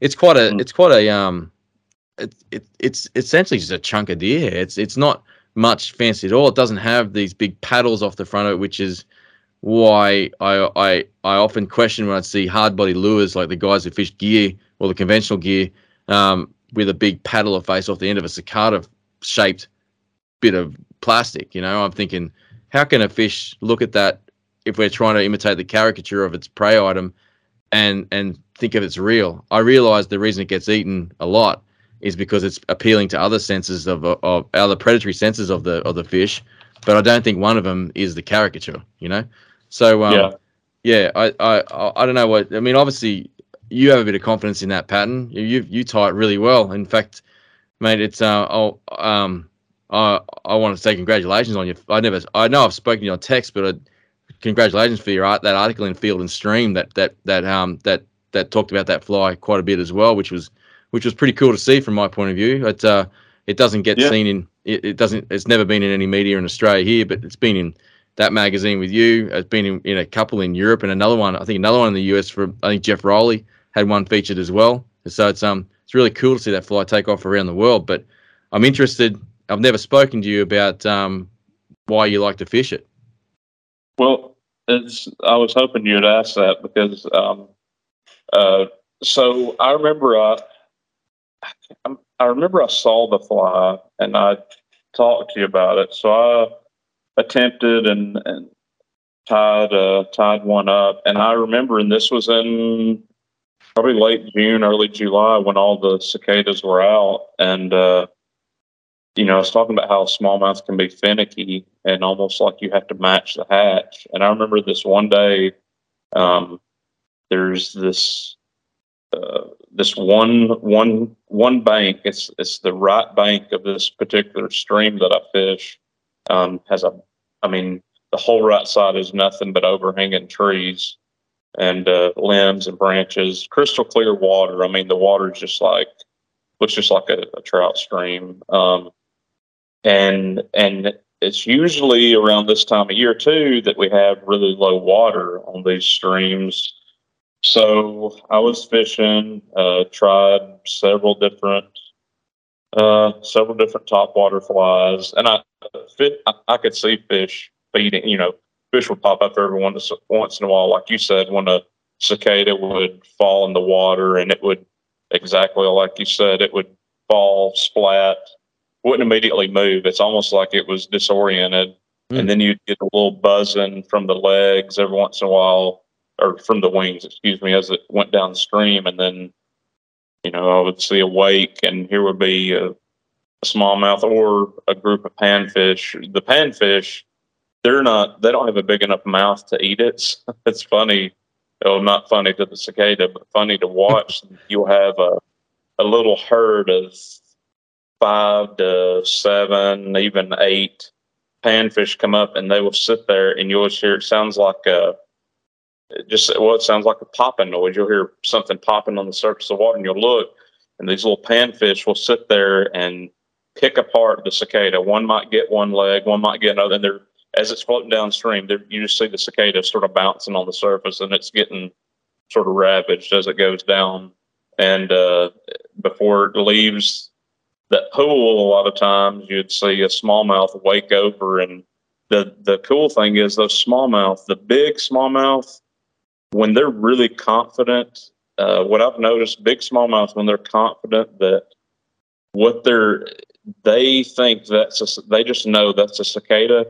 They don't make a big splash. They don't, they do the slow motion like you've seen. I know on tons of videos where a brown trout will rise really slow and almost just open its mouth and the water just it's like a, a, a flush you know it just everything pours right in its mouth that's what i would see with those smallmouth and uh but man everything i threw at them it's like they would wake over to it and the water's clear enough i was sight fishing to all these these fish i would watch them inspect it and then turn or just drop down deeper in the water column and it's like no that's not what i wanted so I tied up, I tied one of your uh, cicadas, and I happened to have it with me that day. And I was like, oh, I was like, well, I'm going to try this. And literally, the first cast, I can remember, I can go and show you the exact tree. I threw right underneath the branch. and as soon as it landed, I saw two wakes from two different directions come over. So it's two smallmouth waked over, and they're in probably, I don't know, a foot and a half, maybe two foot of water, and uh, they come over and uh, both of them almost like headbutted each other because they both opened their mouth at the same time, and of course the smaller one got the got the fly, but uh, but it was so it was the coolest thing because I love uh, that time of year being able to sight fish to these fish, but I was always used to getting some rejection because honestly, before then, as far as like a bug profile, I was using foam. Um, I had a couple of foam cicada patterns I used. Um, I've got a, I used a couple of foam, almost like just supersized Chernobyl ants, um, you know, with like a big wing. Mm-hmm. Uh, would use those. I mean, I would have success with them, um, but nothing as consistent as that cicada. Um, so I ended up uh, I remember I used that fly the whole day and came home and tied up three more and stuck them in my box and went back the next day uh, a little bit further south of that same creek and did the same thing all over again. And it was like it was like I would I'd gotten this key that like unlocked, you know, how to how to catch all these finicky low water fish. Which, like I said, I I love I love that type of fishing because it's like you know, I even it sounds silly, but I even wear, you know, like a, a camo, you know, like Simms, the camo hoodies. I wear those because I mean, you can't you can't even wade. You know, you have to watch your step when you're wading. You don't want to send any uh, any waves or wakes downstream or upstream. I mean, you have to really hunt the fish, and you know, to be able to sort of get that last piece to the puzzle was that cicada of yours being able to, you know, have something that they were extremely confident, like, oh, this is a cicada, just like the one I just ate hit the water. Mm-hmm. Um, and yeah, just uh, it's been a, a really phenomenal fly. Now I know you, you know, the original one that I tied, I tied just like yours with the uh, with the feathers, and I think me and you had talked through messages because I'd add the others I tied. Um, I used uh, I've got one right here on my desk. Actually, I used one. Two, I used I used the the fine size rubber legs, but I used six of those hmm. total. Um, and I mix and I do them in between, um, like uh, the barring, you know, the color change. Yep. Um, so it's like it's like you know two separate wing sets. Um, and I mix a little bit, just a tiny bit of Senyo Predator, the barred Predator wrap, because it has a little, just a just enough UV quality that's not overly flashy.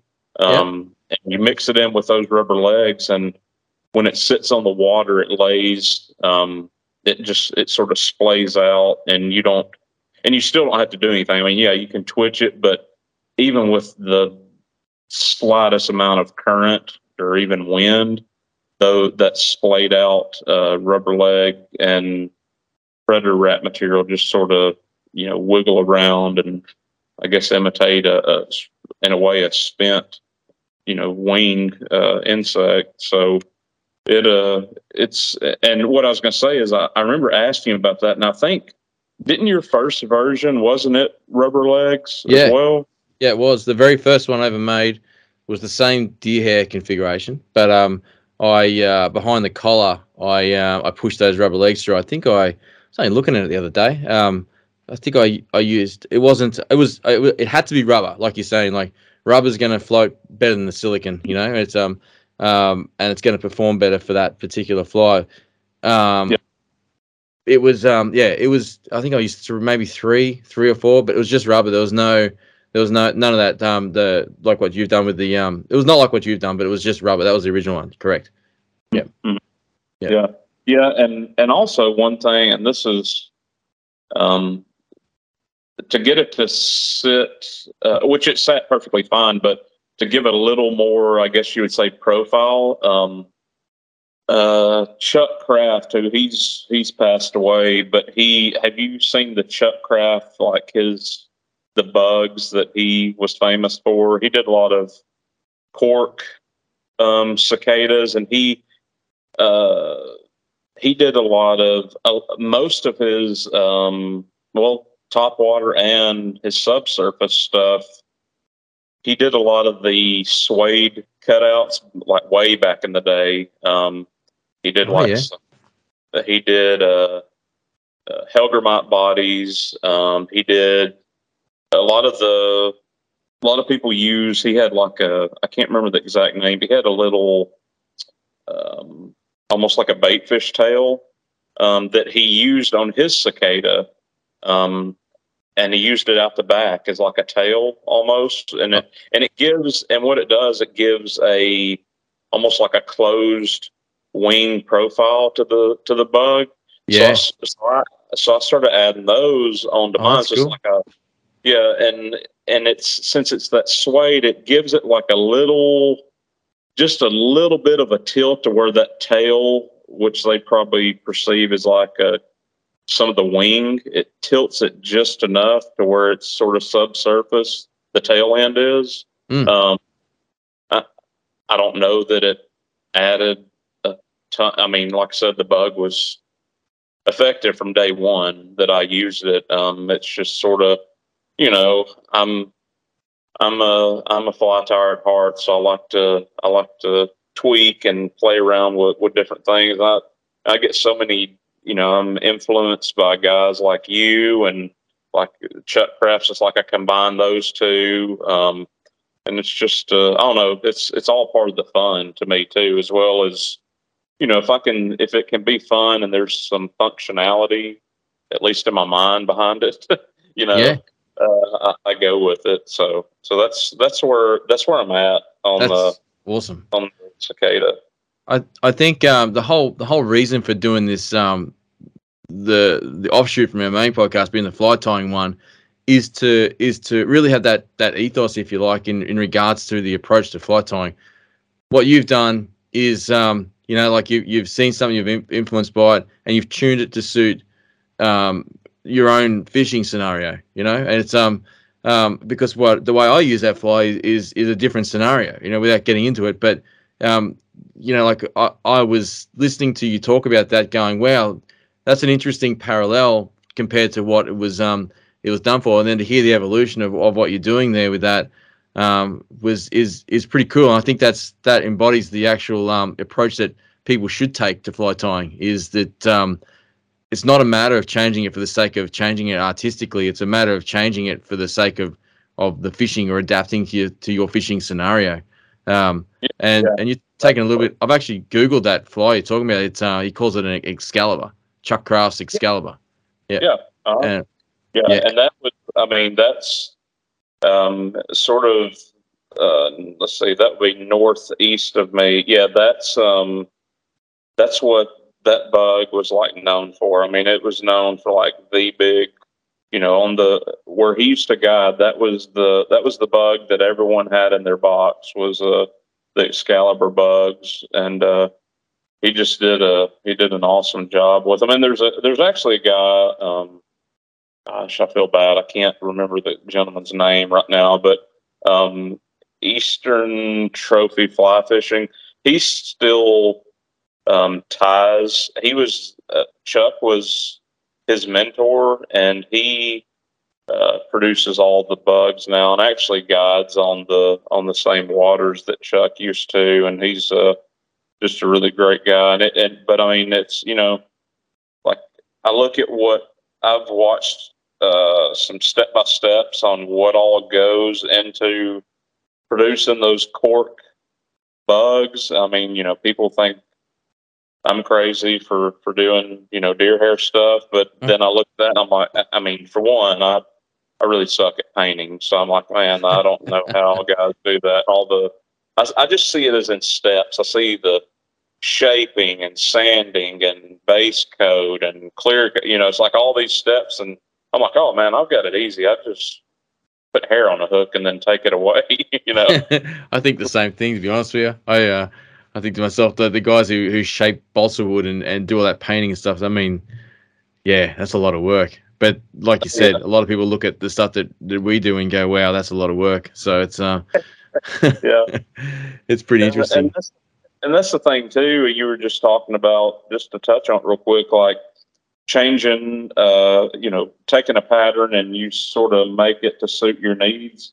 Hmm. That's uh, it's really been surprising to me over the years how um, I would I would say that the bugs that I you know a normal bug for me and so for the average guy or average angler, I feel like they're not really going out and fishing, at least here, or really a lot of places in the U.S. Um, they're not going out and throwing huge bugs all day for bass. Um, the average guy or angler, I should say, man or woman, uh, goes out with, you know, most everybody has a six weight and you know, you're not throwing big bug, huge bugs on a six weight, but you can throw these size two and four bugs, and they catch, you know, the the big fish, you know, big fish and smaller, but they just catch numbers, you know, in mm. a lot of cases.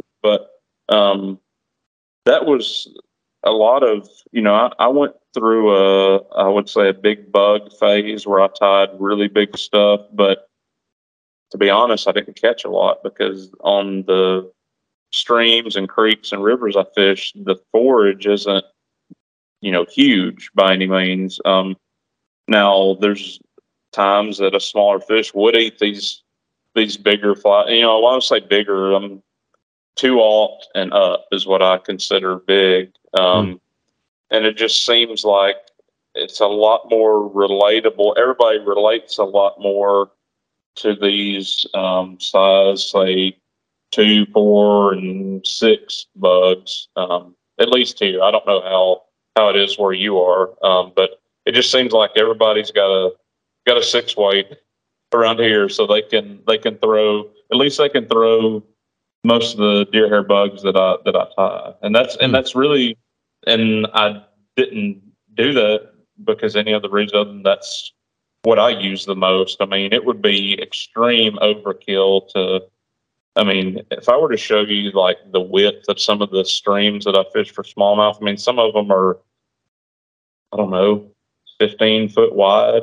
I mean, mm. they're not, you know, but there's big fish in there, but you you throw a huge bug in there, it's going to scare them away. And uh, especially during low water, um, it's just, you know, sort of mimic my my time sort of fits in with my with my fishing style. So mm. I, I agree. You said earlier in regards to you know you you you thought it might have been overboard in regards to the the camo and and things like that. I'm sitting there shaking my head, going, nope, not at all. I've I've done the same thing. You know, it's um I I. my OCD, if you like, it, it extends into my into my fishing or hunting, if you like, in that respect. Um, mm-hmm we spoke about that fish earlier, the Saratoga, which is I find is a very different fish, but very similar in, in a lot of ways to bowfin.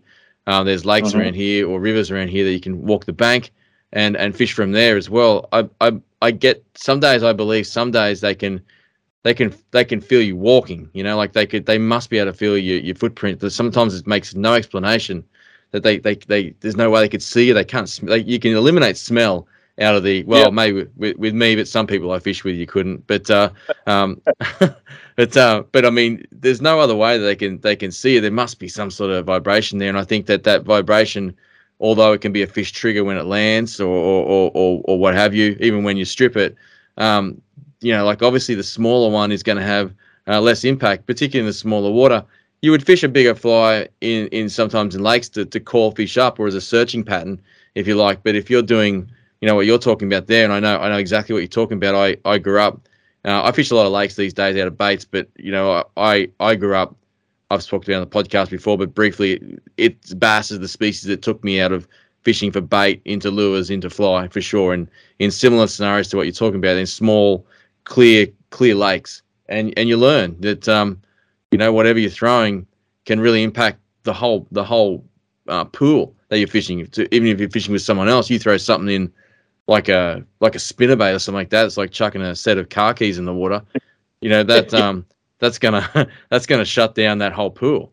You know, and uh, mm. and those fish won't come back as opportunistic as some of those wild fish are. And I say what I mean is river fish compared to lake fish. Um, you know, like I think I think that's the the place the place to start. That's one of the benefits of, of fly fishing for sure, in the fact that you can go finesse, and when you you come from like a, a gear background or a conventional background, you know, like you you you're surprised at how finesse you can be and still attract the bigger fish.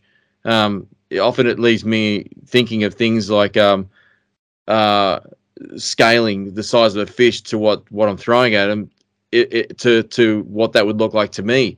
You know, um, if I got a fish that's say you know 12 inches and I'm throwing something that's um, four inches at it, I would imagine that that's probably like me, like putting something the size of like a foot, a foot long or something like that in front of me, you know, or, mm. or, or, even bigger. Like, would I be scared of that, or would I be intrigued to go closer to it? It's something that big. I'd probably be if it if it came from behind me or or somewhere I didn't know it was coming. It had to be a, a, uh, a surprise. I'd probably be adverse to, to checking it out. Whereas if it was something small, I'd be, what's that? You know, and probably yeah. be inclined to get a bit closer to it initially. You know, um, yeah, exactly. Yeah. Uh, is is um hunting a big part like uh, outside of fishing of, of what you do? Um, it you know before, uh, well before kids, yeah, it, it, I did a lot of uh, I did a lot of bow hunting. Um, actually, uh, n- not even you know I did uh, traditional bow hunting. I did you know like just a stick and string, you know, a recurve or a longbow. Um, mm. Used to used to hunt for. Uh, we have uh, white-tailed deer. Um, we have uh, wild wild hogs here. Um, used to hunt for those. Um, so yeah, I did I did a good bit of uh, of bow hunting. Uh, in the last few years, um, I've I've sort of I, I won't say my youngest son would be mad if he heard this me hmm. say this. I don't I wouldn't say that I it doesn't have the same appeal as it did when I was younger, but um, I definitely I go because my younger son really enjoys it. Um, so I want to take him and let him. He's been able to experience it and had some really good beginner's luck, which I think really fueled the fire even further for him. Um, so it's been sort of neat to get back into it somewhat. This past winter, we didn't really do it a whole lot. Um, but uh, but yeah, I do I do some. Uh, nothing like I said, nothing like when I was younger. That was almost. I mean, I would say I uh, did that more than I actually fished um, mm-hmm. whenever I was younger. But uh, but yeah, I mean, I pretty much now it's I only go if my one of my sons requests to go. Otherwise, yeah, okay. you know, it's and it's usually a morning thing. You know, most people go um, in the morning, and uh, and two, here uh, the growth that our that our town and city has had, um, it's taken away a lot of. You know, whenever I was younger, um, it was nothing to. I could literally leave my front steps at my parents' house and just hop in the woods and could hunt pretty much as far as I could walk because it was all, you know, the farmers that our family knew and we had permission. That's that's not the case anymore. There's subdivisions, there's, you know, stuff's popping up everywhere. Mm. Um so we're we're lucky that where we um we just built a new home about a year and a half ago.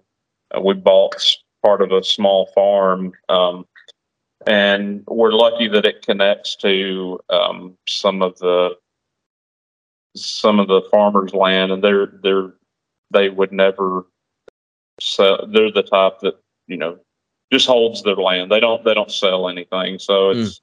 we have our own little you know piece of uh, paradise in a way. It's like no, we have we have neighbors a couple of acres away, but um, yeah, we're not in the subdivision. We're sort of out on our own. We have our garden, and you know, dogs can run and play in the woods or go to the creek. It's uh, it's uh, it's nice. Um, and you know, there's there's wild. I mean, there's deer that come in our backyard. And it's funny. Whenever I was younger, it would be you know like a, a green light, but now I just I don't know. uh, I enjoy I I enjoy watching. You know, um, just yeah, watching them hang out. So yeah, oh, there's a lot that yeah, it's um.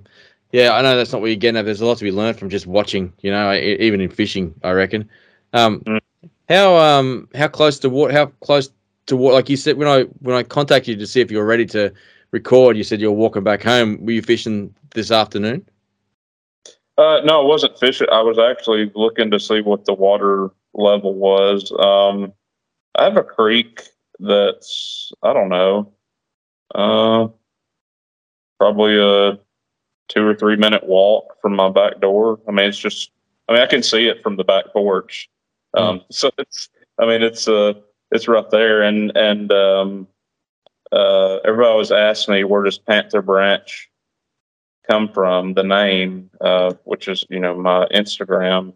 Um, Panther Branch is a creek that it's a spring fed creek that uh that I grew up on. It was right across the street from my parents and grandparents' house, and uh, yeah, I can I can actually walk walk to it from my current house. Um, it's a it's a pretty unique place. Um, it's a it's a warm water creek, but like I said, it's I mean I can actually from my house I can walk to the spring where it the first spring that creates the the creek itself, and uh, there's two more springs that come out of the ground about a half mile away that join up with it, make it a little bit bigger. But um, when my granddad was um, a kid, he lived. He also grew up on the same property, and his dad. He he used to tell me his dad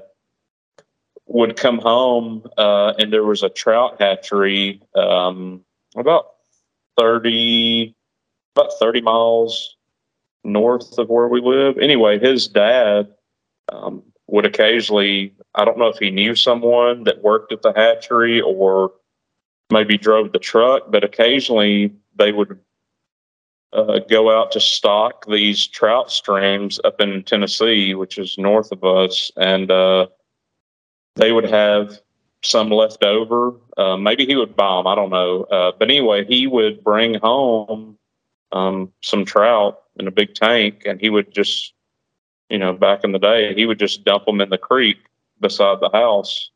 And my granddad told me that they would actually survive this warm water creek, you know, that had bass and panfish. And he said it would be like the middle of the summer, and they would go out in the evenings and catch a couple of rainbow trout and bring them back to the house. And his mom would uh would cook them. So I mean, it was it's pretty unique because you don't, you know, it's not yeah, it's not somewhere it's not not somewhere you would think that uh there would be uh trout would have survived. But I mean, once you step in the water, you can definitely see why because it's even in the middle of the summer. It, I can remember as a kid, we would swim in this certain pool, and uh, I just remember it, it took a few minutes just to acclimate because you couldn't catch your breath when you first stepped in the water. Mm-hmm. Um, it mm-hmm. was that cold, and uh, and so I can I can definitely see why temperature wise the trout would uh would survive there. Wow, it sounds like a pretty unique creek. You, you got a bit ahead. I mean, I'm glad you did. You got a bit ahead of me. That's where I was going. I um I I actually looked into out of interest a little while ago what Panther Branch meant. I wondered if it was a waterway. so I mm. um so I was heading that way, but I didn't know how diverse um that that that creek was because it, and would you put that down because it's spring fed? Is that the reason why that that that um particular waterway can handle the uh, the mix of species? Yeah, definitely. Yep. Yeah, the the temperature and um and it's uh and the along with the temperature for whatever reason there's not a lot of um like runoff from farming or cattle or anything like that. I mean it's there's some there are some cattle along the the creek uh, in certain places, but uh, the the bug life is really uh, as far as like what's in the water is really unlike any. I've taken friends that um, live in other states they've come down to fish, and I've taken them, and it's funny because I'll pull up a rock and flip the rock over from underneath the water, and there's you'll just see mayfly nymphs crawling all over the rocks. You'll see, um, I mean, it's it's like it's trout food is all in there. I mean, there's tons of mayflies, and the cool thing is, you know, of course, not you know that was back when my granddad was a kid that they released the rainbows. There, there's no trout in there now, uh, but I mean, there's tons of uh, panfish, and I you second to bass you probably know, or anyone that looks at my Instagram knows that I I love uh, panfish are sort of my um, what a lot of people a lot of people chase brook trout in the mountains because of their colors. You know, they're small, but they're really colorful. Here, mm. That's what a lot of the panfish are to me. Um, you've seen some of the pictures, I'm sure. These like yeah, iridescent blue and orange panfish. Well, those fish are all in the this all in Panther Branch, and the cool thing is, is I can go out, I can come home, grab my three or four weight. I've got a little seven foot. I keep a little seven foot uh, four weight fiberglass rod strung up. I'm looking at it right now, and I can come home, grab it, and I can go about an hour before dark and go down to Panther Branch. And there'll be, um, depending on the time of the year, there'll be a mayfly hatch will kick off. Um, there, there's always midges that are hatching out. Um, there's all kind of, so you can go and like some people that go and they're committed to dry fly fishing. Well, I can go do the same thing, and, but it's not trout rising. It's these little colorful panfish, and you can and you can literally time it to within the hour and be there, and you see the bugs kick off, and you can watch them set up in feeding lanes and start and you know start feeding feeding these uh, panfish dry flies.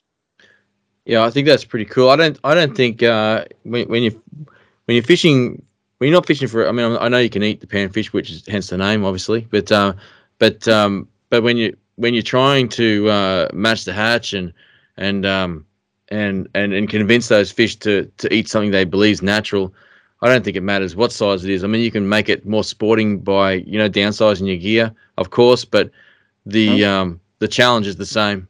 You know, I, yeah. I, believe for sure.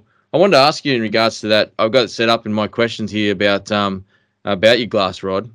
Um, I'm about. I've never owned one. I'm a, I've got one coming my way very soon. I've got a Thomas and Thomas uh, Lotic or Lotic. I don't know how they pronounce it, but yeah, um, yeah, yeah, it looks like a cool rod, and um, I'm I'm wondering how you're setting that up because I'll be fishing similar similar type flies, and um, and I noticed that you you know you're fishing short distance as well. Um, no one, there's no writing on the side of any fly uh, fly line box that that tells you what to use in that in that aspect. I've found. Um, what which way do you set? How do you set your um, rod up? Um, so the so currently, like on my little four weight, I use um, uh, the so there's two different lines that I've been that well there's the scientific angler the MPX line I use it a lot um, because granted you know these are um, these are you know essentially small bugs that are hatching but I also throw um, when there's not a hatch and I'm just out fishing for fun with these lighter rods I throw my little weighted hatchling craw. Um, so th- I like that MPX line because it's it's got just enough. It's if it's overweighted slightly, but not enough to sort of dampen the rod at all mm. uh, or overcome the rod. Um, that MPX line it can carry pretty much anything and land it soft enough um, to where it's still not going to spook fish, uh, but at the same time, it can carry some weight if need be. Um, I use that, and being that my rod, this particular rod I use the most is seven foot.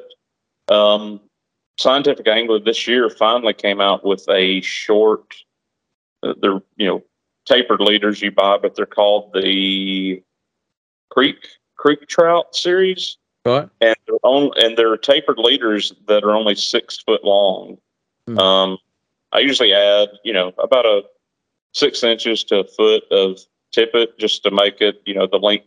I try to keep it around the length of my rod, my my mm. leader setup, leader tippet setup.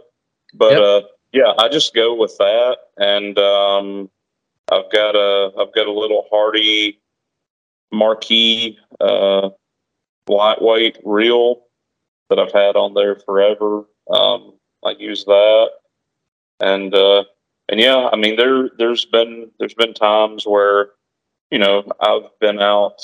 Um, the one thing with the glass I like is there's been times where I've been out with that four weight and hooked into um, a nice smallmouth or a nice largemouth, and with the glass, you know, you that's pretty much that's nonstop tippet protection, so I don't have to worry about um, break offs as much if a big Good point. if a bigger seat. So yeah, and but yeah, I think you'll have you have you ever cast that uh, TNT No, Rod. I've never. I, I've. It's a four weight as well. I got coming. Um, I've cast. You'll I've had really, friends. you'll really Sorry. like it. I've, a friend of mine in Georgia had that exact rod in a four weight, and uh, he use he uses it for everything from like little mountain brook trout fishing to um, smaller water for like the uh, the red eye bass that we were talking about earlier, the little native red eye bass. Um, but yeah, he uh, he uses the rod for everything. It, it's a really sweet casting rod too. Yeah, it reads really nice. I, I like it. I, I was interested to know the lines because of um you know you, the the style of fishing that you do. It seems to be, and I wonder if you'd agree with this that um the glass rod seems to be a bit more forgiving for having less grains outside of the rod tip to be able to um you know generate generate a little bit of line speed. Whereas a graphite, you know, high modulus rod or a fast action rod, you know, you need you need all those grains out of the rod tip to start loading it well. You know, particularly for things like uh, you know, even if it's a micro Dahlberg, but your um, what do you call your hatch hatchling cray? Did you is that what you call it? Hatchling craw? Did you say? Uh huh. Yeah, I mean that that doesn't look like it's a a, a light fly either. You know, like I mean it's um, you know, so- flies. yeah. So is that what you know? Like, uh, is that the way you, or, or the reason you? I mean, uh, you did talk about it being quite cushioning for, um, you know, and uh, for for tippet protection. I'm sure it. Uh, um, I just wonder if that's that's the reason you, you like it for that, um, for those delicate short casts and just just easy use. I guess that's why that's why I'm thinking of it for it. Um, yeah, I don't Mhm. know. I'm I'm looking forward to it, but I just um I'm not sure. I got a heap of lines here. I just don't know how I'm going to set it up, but um, I'm just interested in what you do for your scenario. But is that is that the way you look at it? It's, more forgiving for the grains that come out of the rod tip than than graphite. Yeah, it definitely is. Um, that's the thing, and I've got man, I've got, I've got. I was just looking over here. I've got a.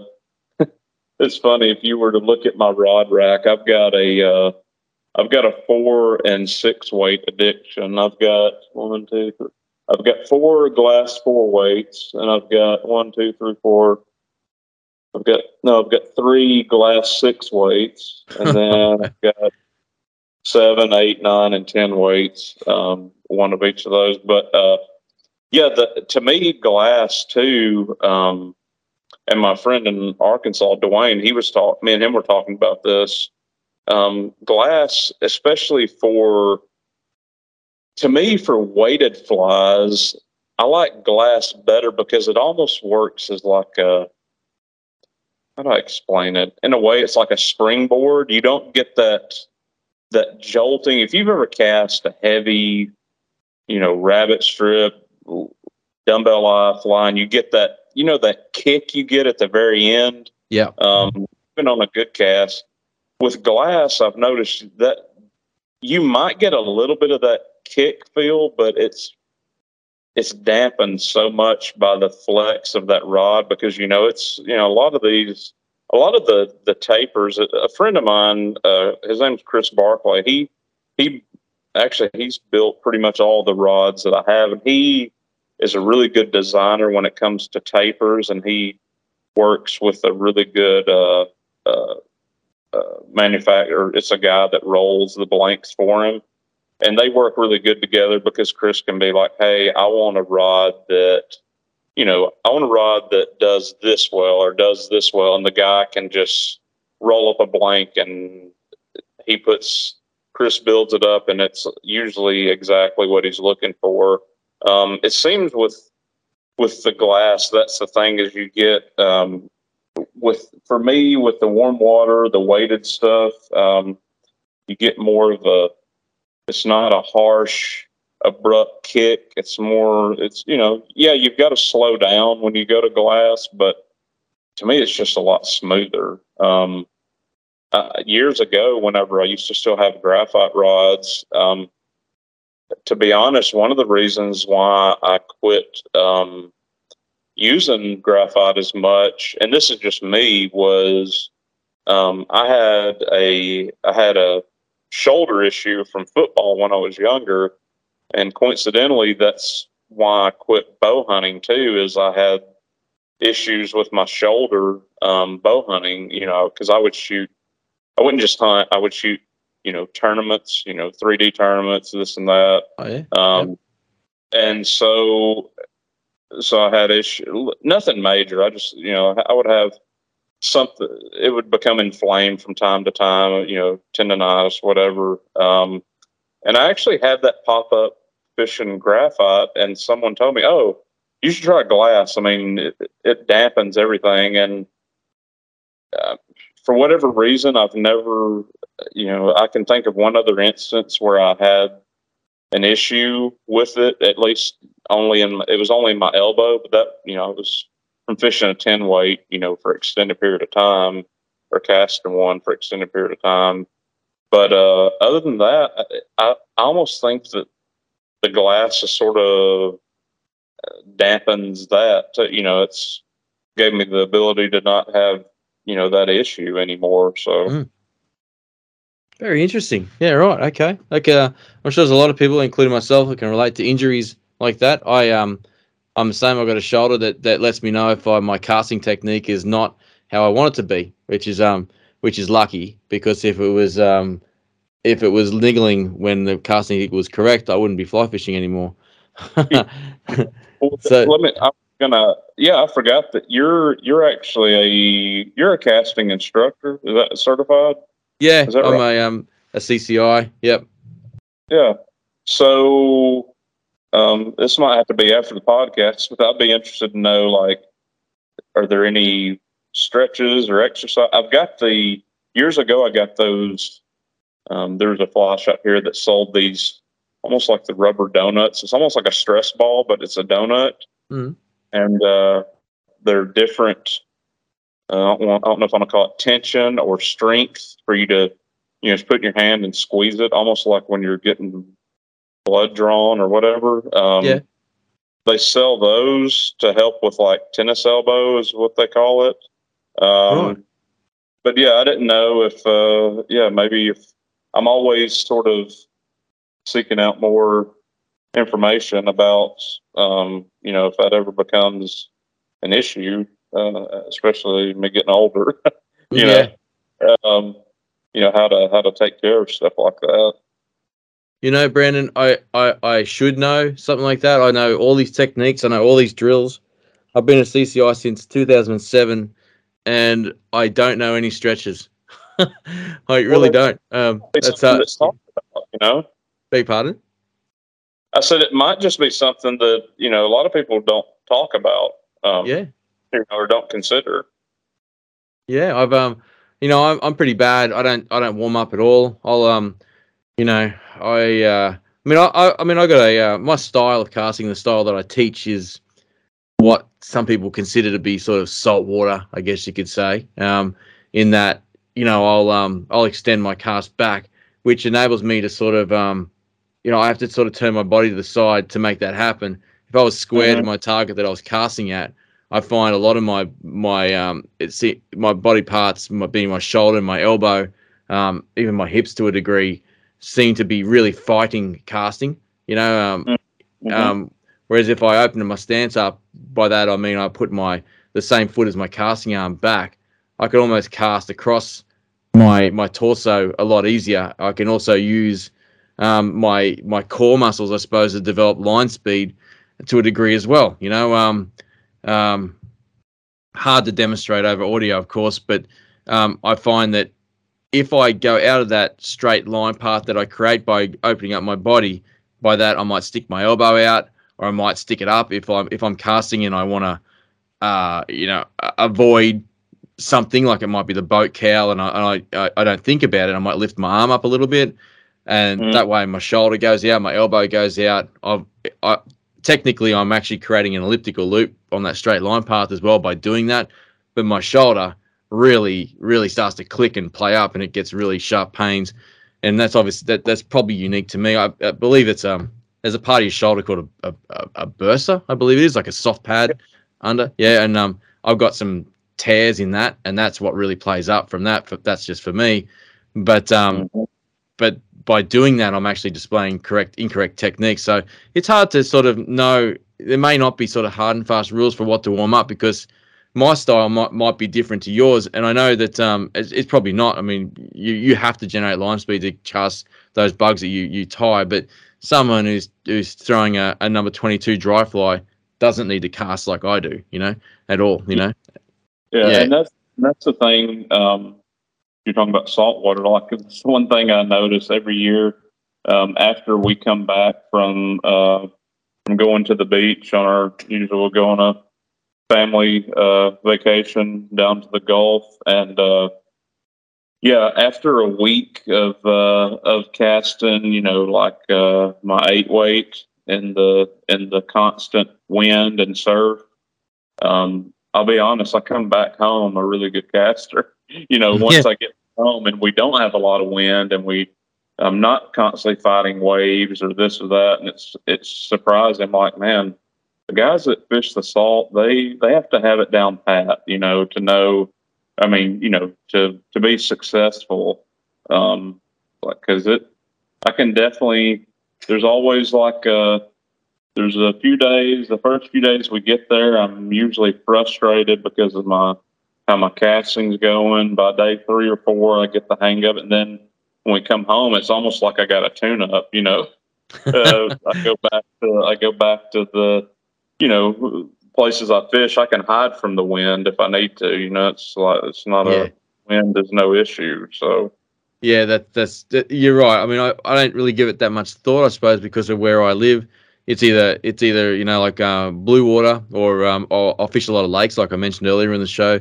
Um, so and sometimes the wind is is really good for fishing. Like I like there's some there's some fish like some of the lakes, for example. Um, you know, like uh, there's no water movement in there, so the wind is your friend. It can congregate fish. It can congregate oxygen, or the warm water off the surface gets pushed into those bays. The micro food source, if you like, which feeds the bait fish, which feeds the predators.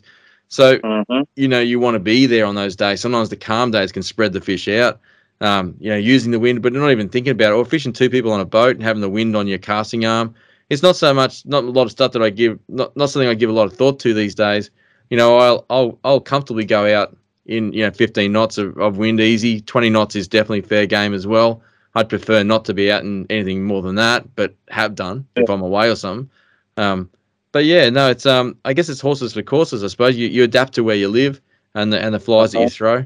Uh, mm-hmm. yeah, but um, yeah, it's interesting. It really is. I I do lessons most weeks. Um, uh, you know, like uh, I only did one a couple of days ago for for for another friend um, down the park, but they all bring a different style to it, and everyone everyone's different. You you can't really teach your hard and fast rules to everyone, which which yeah. I, I, wonder if um, I mean I always teach my style. Um, I mean people know what they're getting when they come to me anyway. So um, but you know in, in, relation to what what bugs they want to figure out and what what what you know what issues they're having, you know, where they want to do the party trick of casting a full line or they want to be accurate. It, the, the, physics are all the same, but you know, battling those elements is something that we have to deal with, particularly for the part of the country or the world that I live in. That's for sure. Mm-hmm. Yeah. Yeah. I actually struggle with Streamcraft, Brandon. Like it's um, I got a friend of mine who I know will be listening to this. He's a he's a big fan of yours, and he's he used to be one of the co-hosts on this show called Andy Balch. Um, oh, yeah. Yeah, he's a glass rod aficionado like yourself, fishes a lot of streams like you. And when I go fishing with him after, you know, I fish lakes where I'll, I'll be, I'll be, I'll be covering water blind casting like a Dahlberg on lily edges at 80 feet comfortably. Um, you know, just, just whistling while I'm working, so to speak. And, uh, or I'll be out fishing for tuna, you know, with, um, you know, a meter, a meter and a half of swell, six foot, you know, say, I don't know, five foot of swell and a 15 knot breeze and, putting it like you know chucking out as far as I can for tuna, schools of tuna or something, and then I'll go fish with Andy. Uh, first time I fished with Andy for carp in the stream, it was it was casts that were I don't know ten feet for um yeah. for tailing carp, and I was all I was all thumbs. You know, it was um I found it really hard to like what you're saying when you um when you go to the salt, it's quite frustrating. When I go to streams, if I don't um yeah if I don't if I don't give it if I don't give it a purposeful mindset of adjusting my casting, I really struggle, you know, and um, which is a great sales to comedy for Andy, by the way. If you're listening, I know you're laughing at me, mate. yeah, yeah, yeah. That's.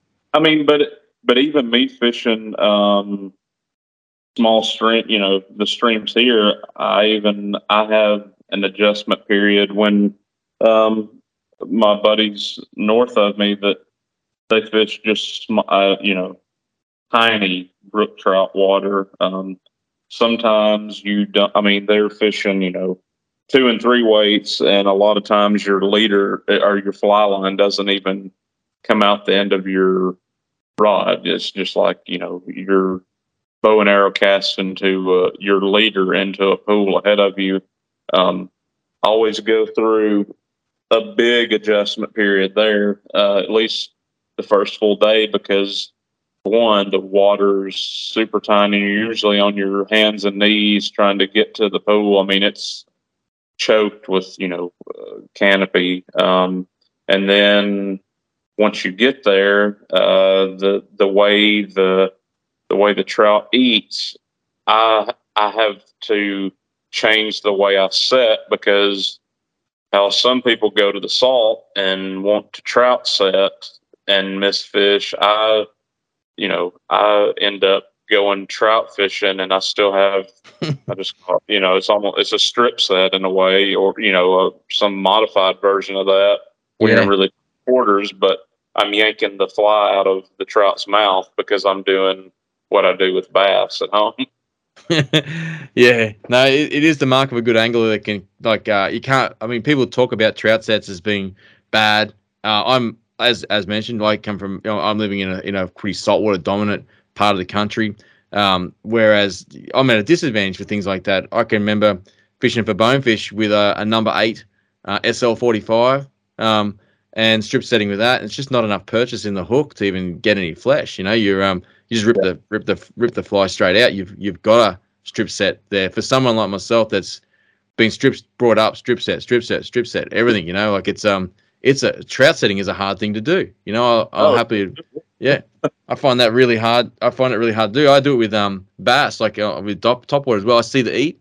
My instant reaction is point the rod at them, pull a line, strip set. I've had that fly whiz because it's such a straight line.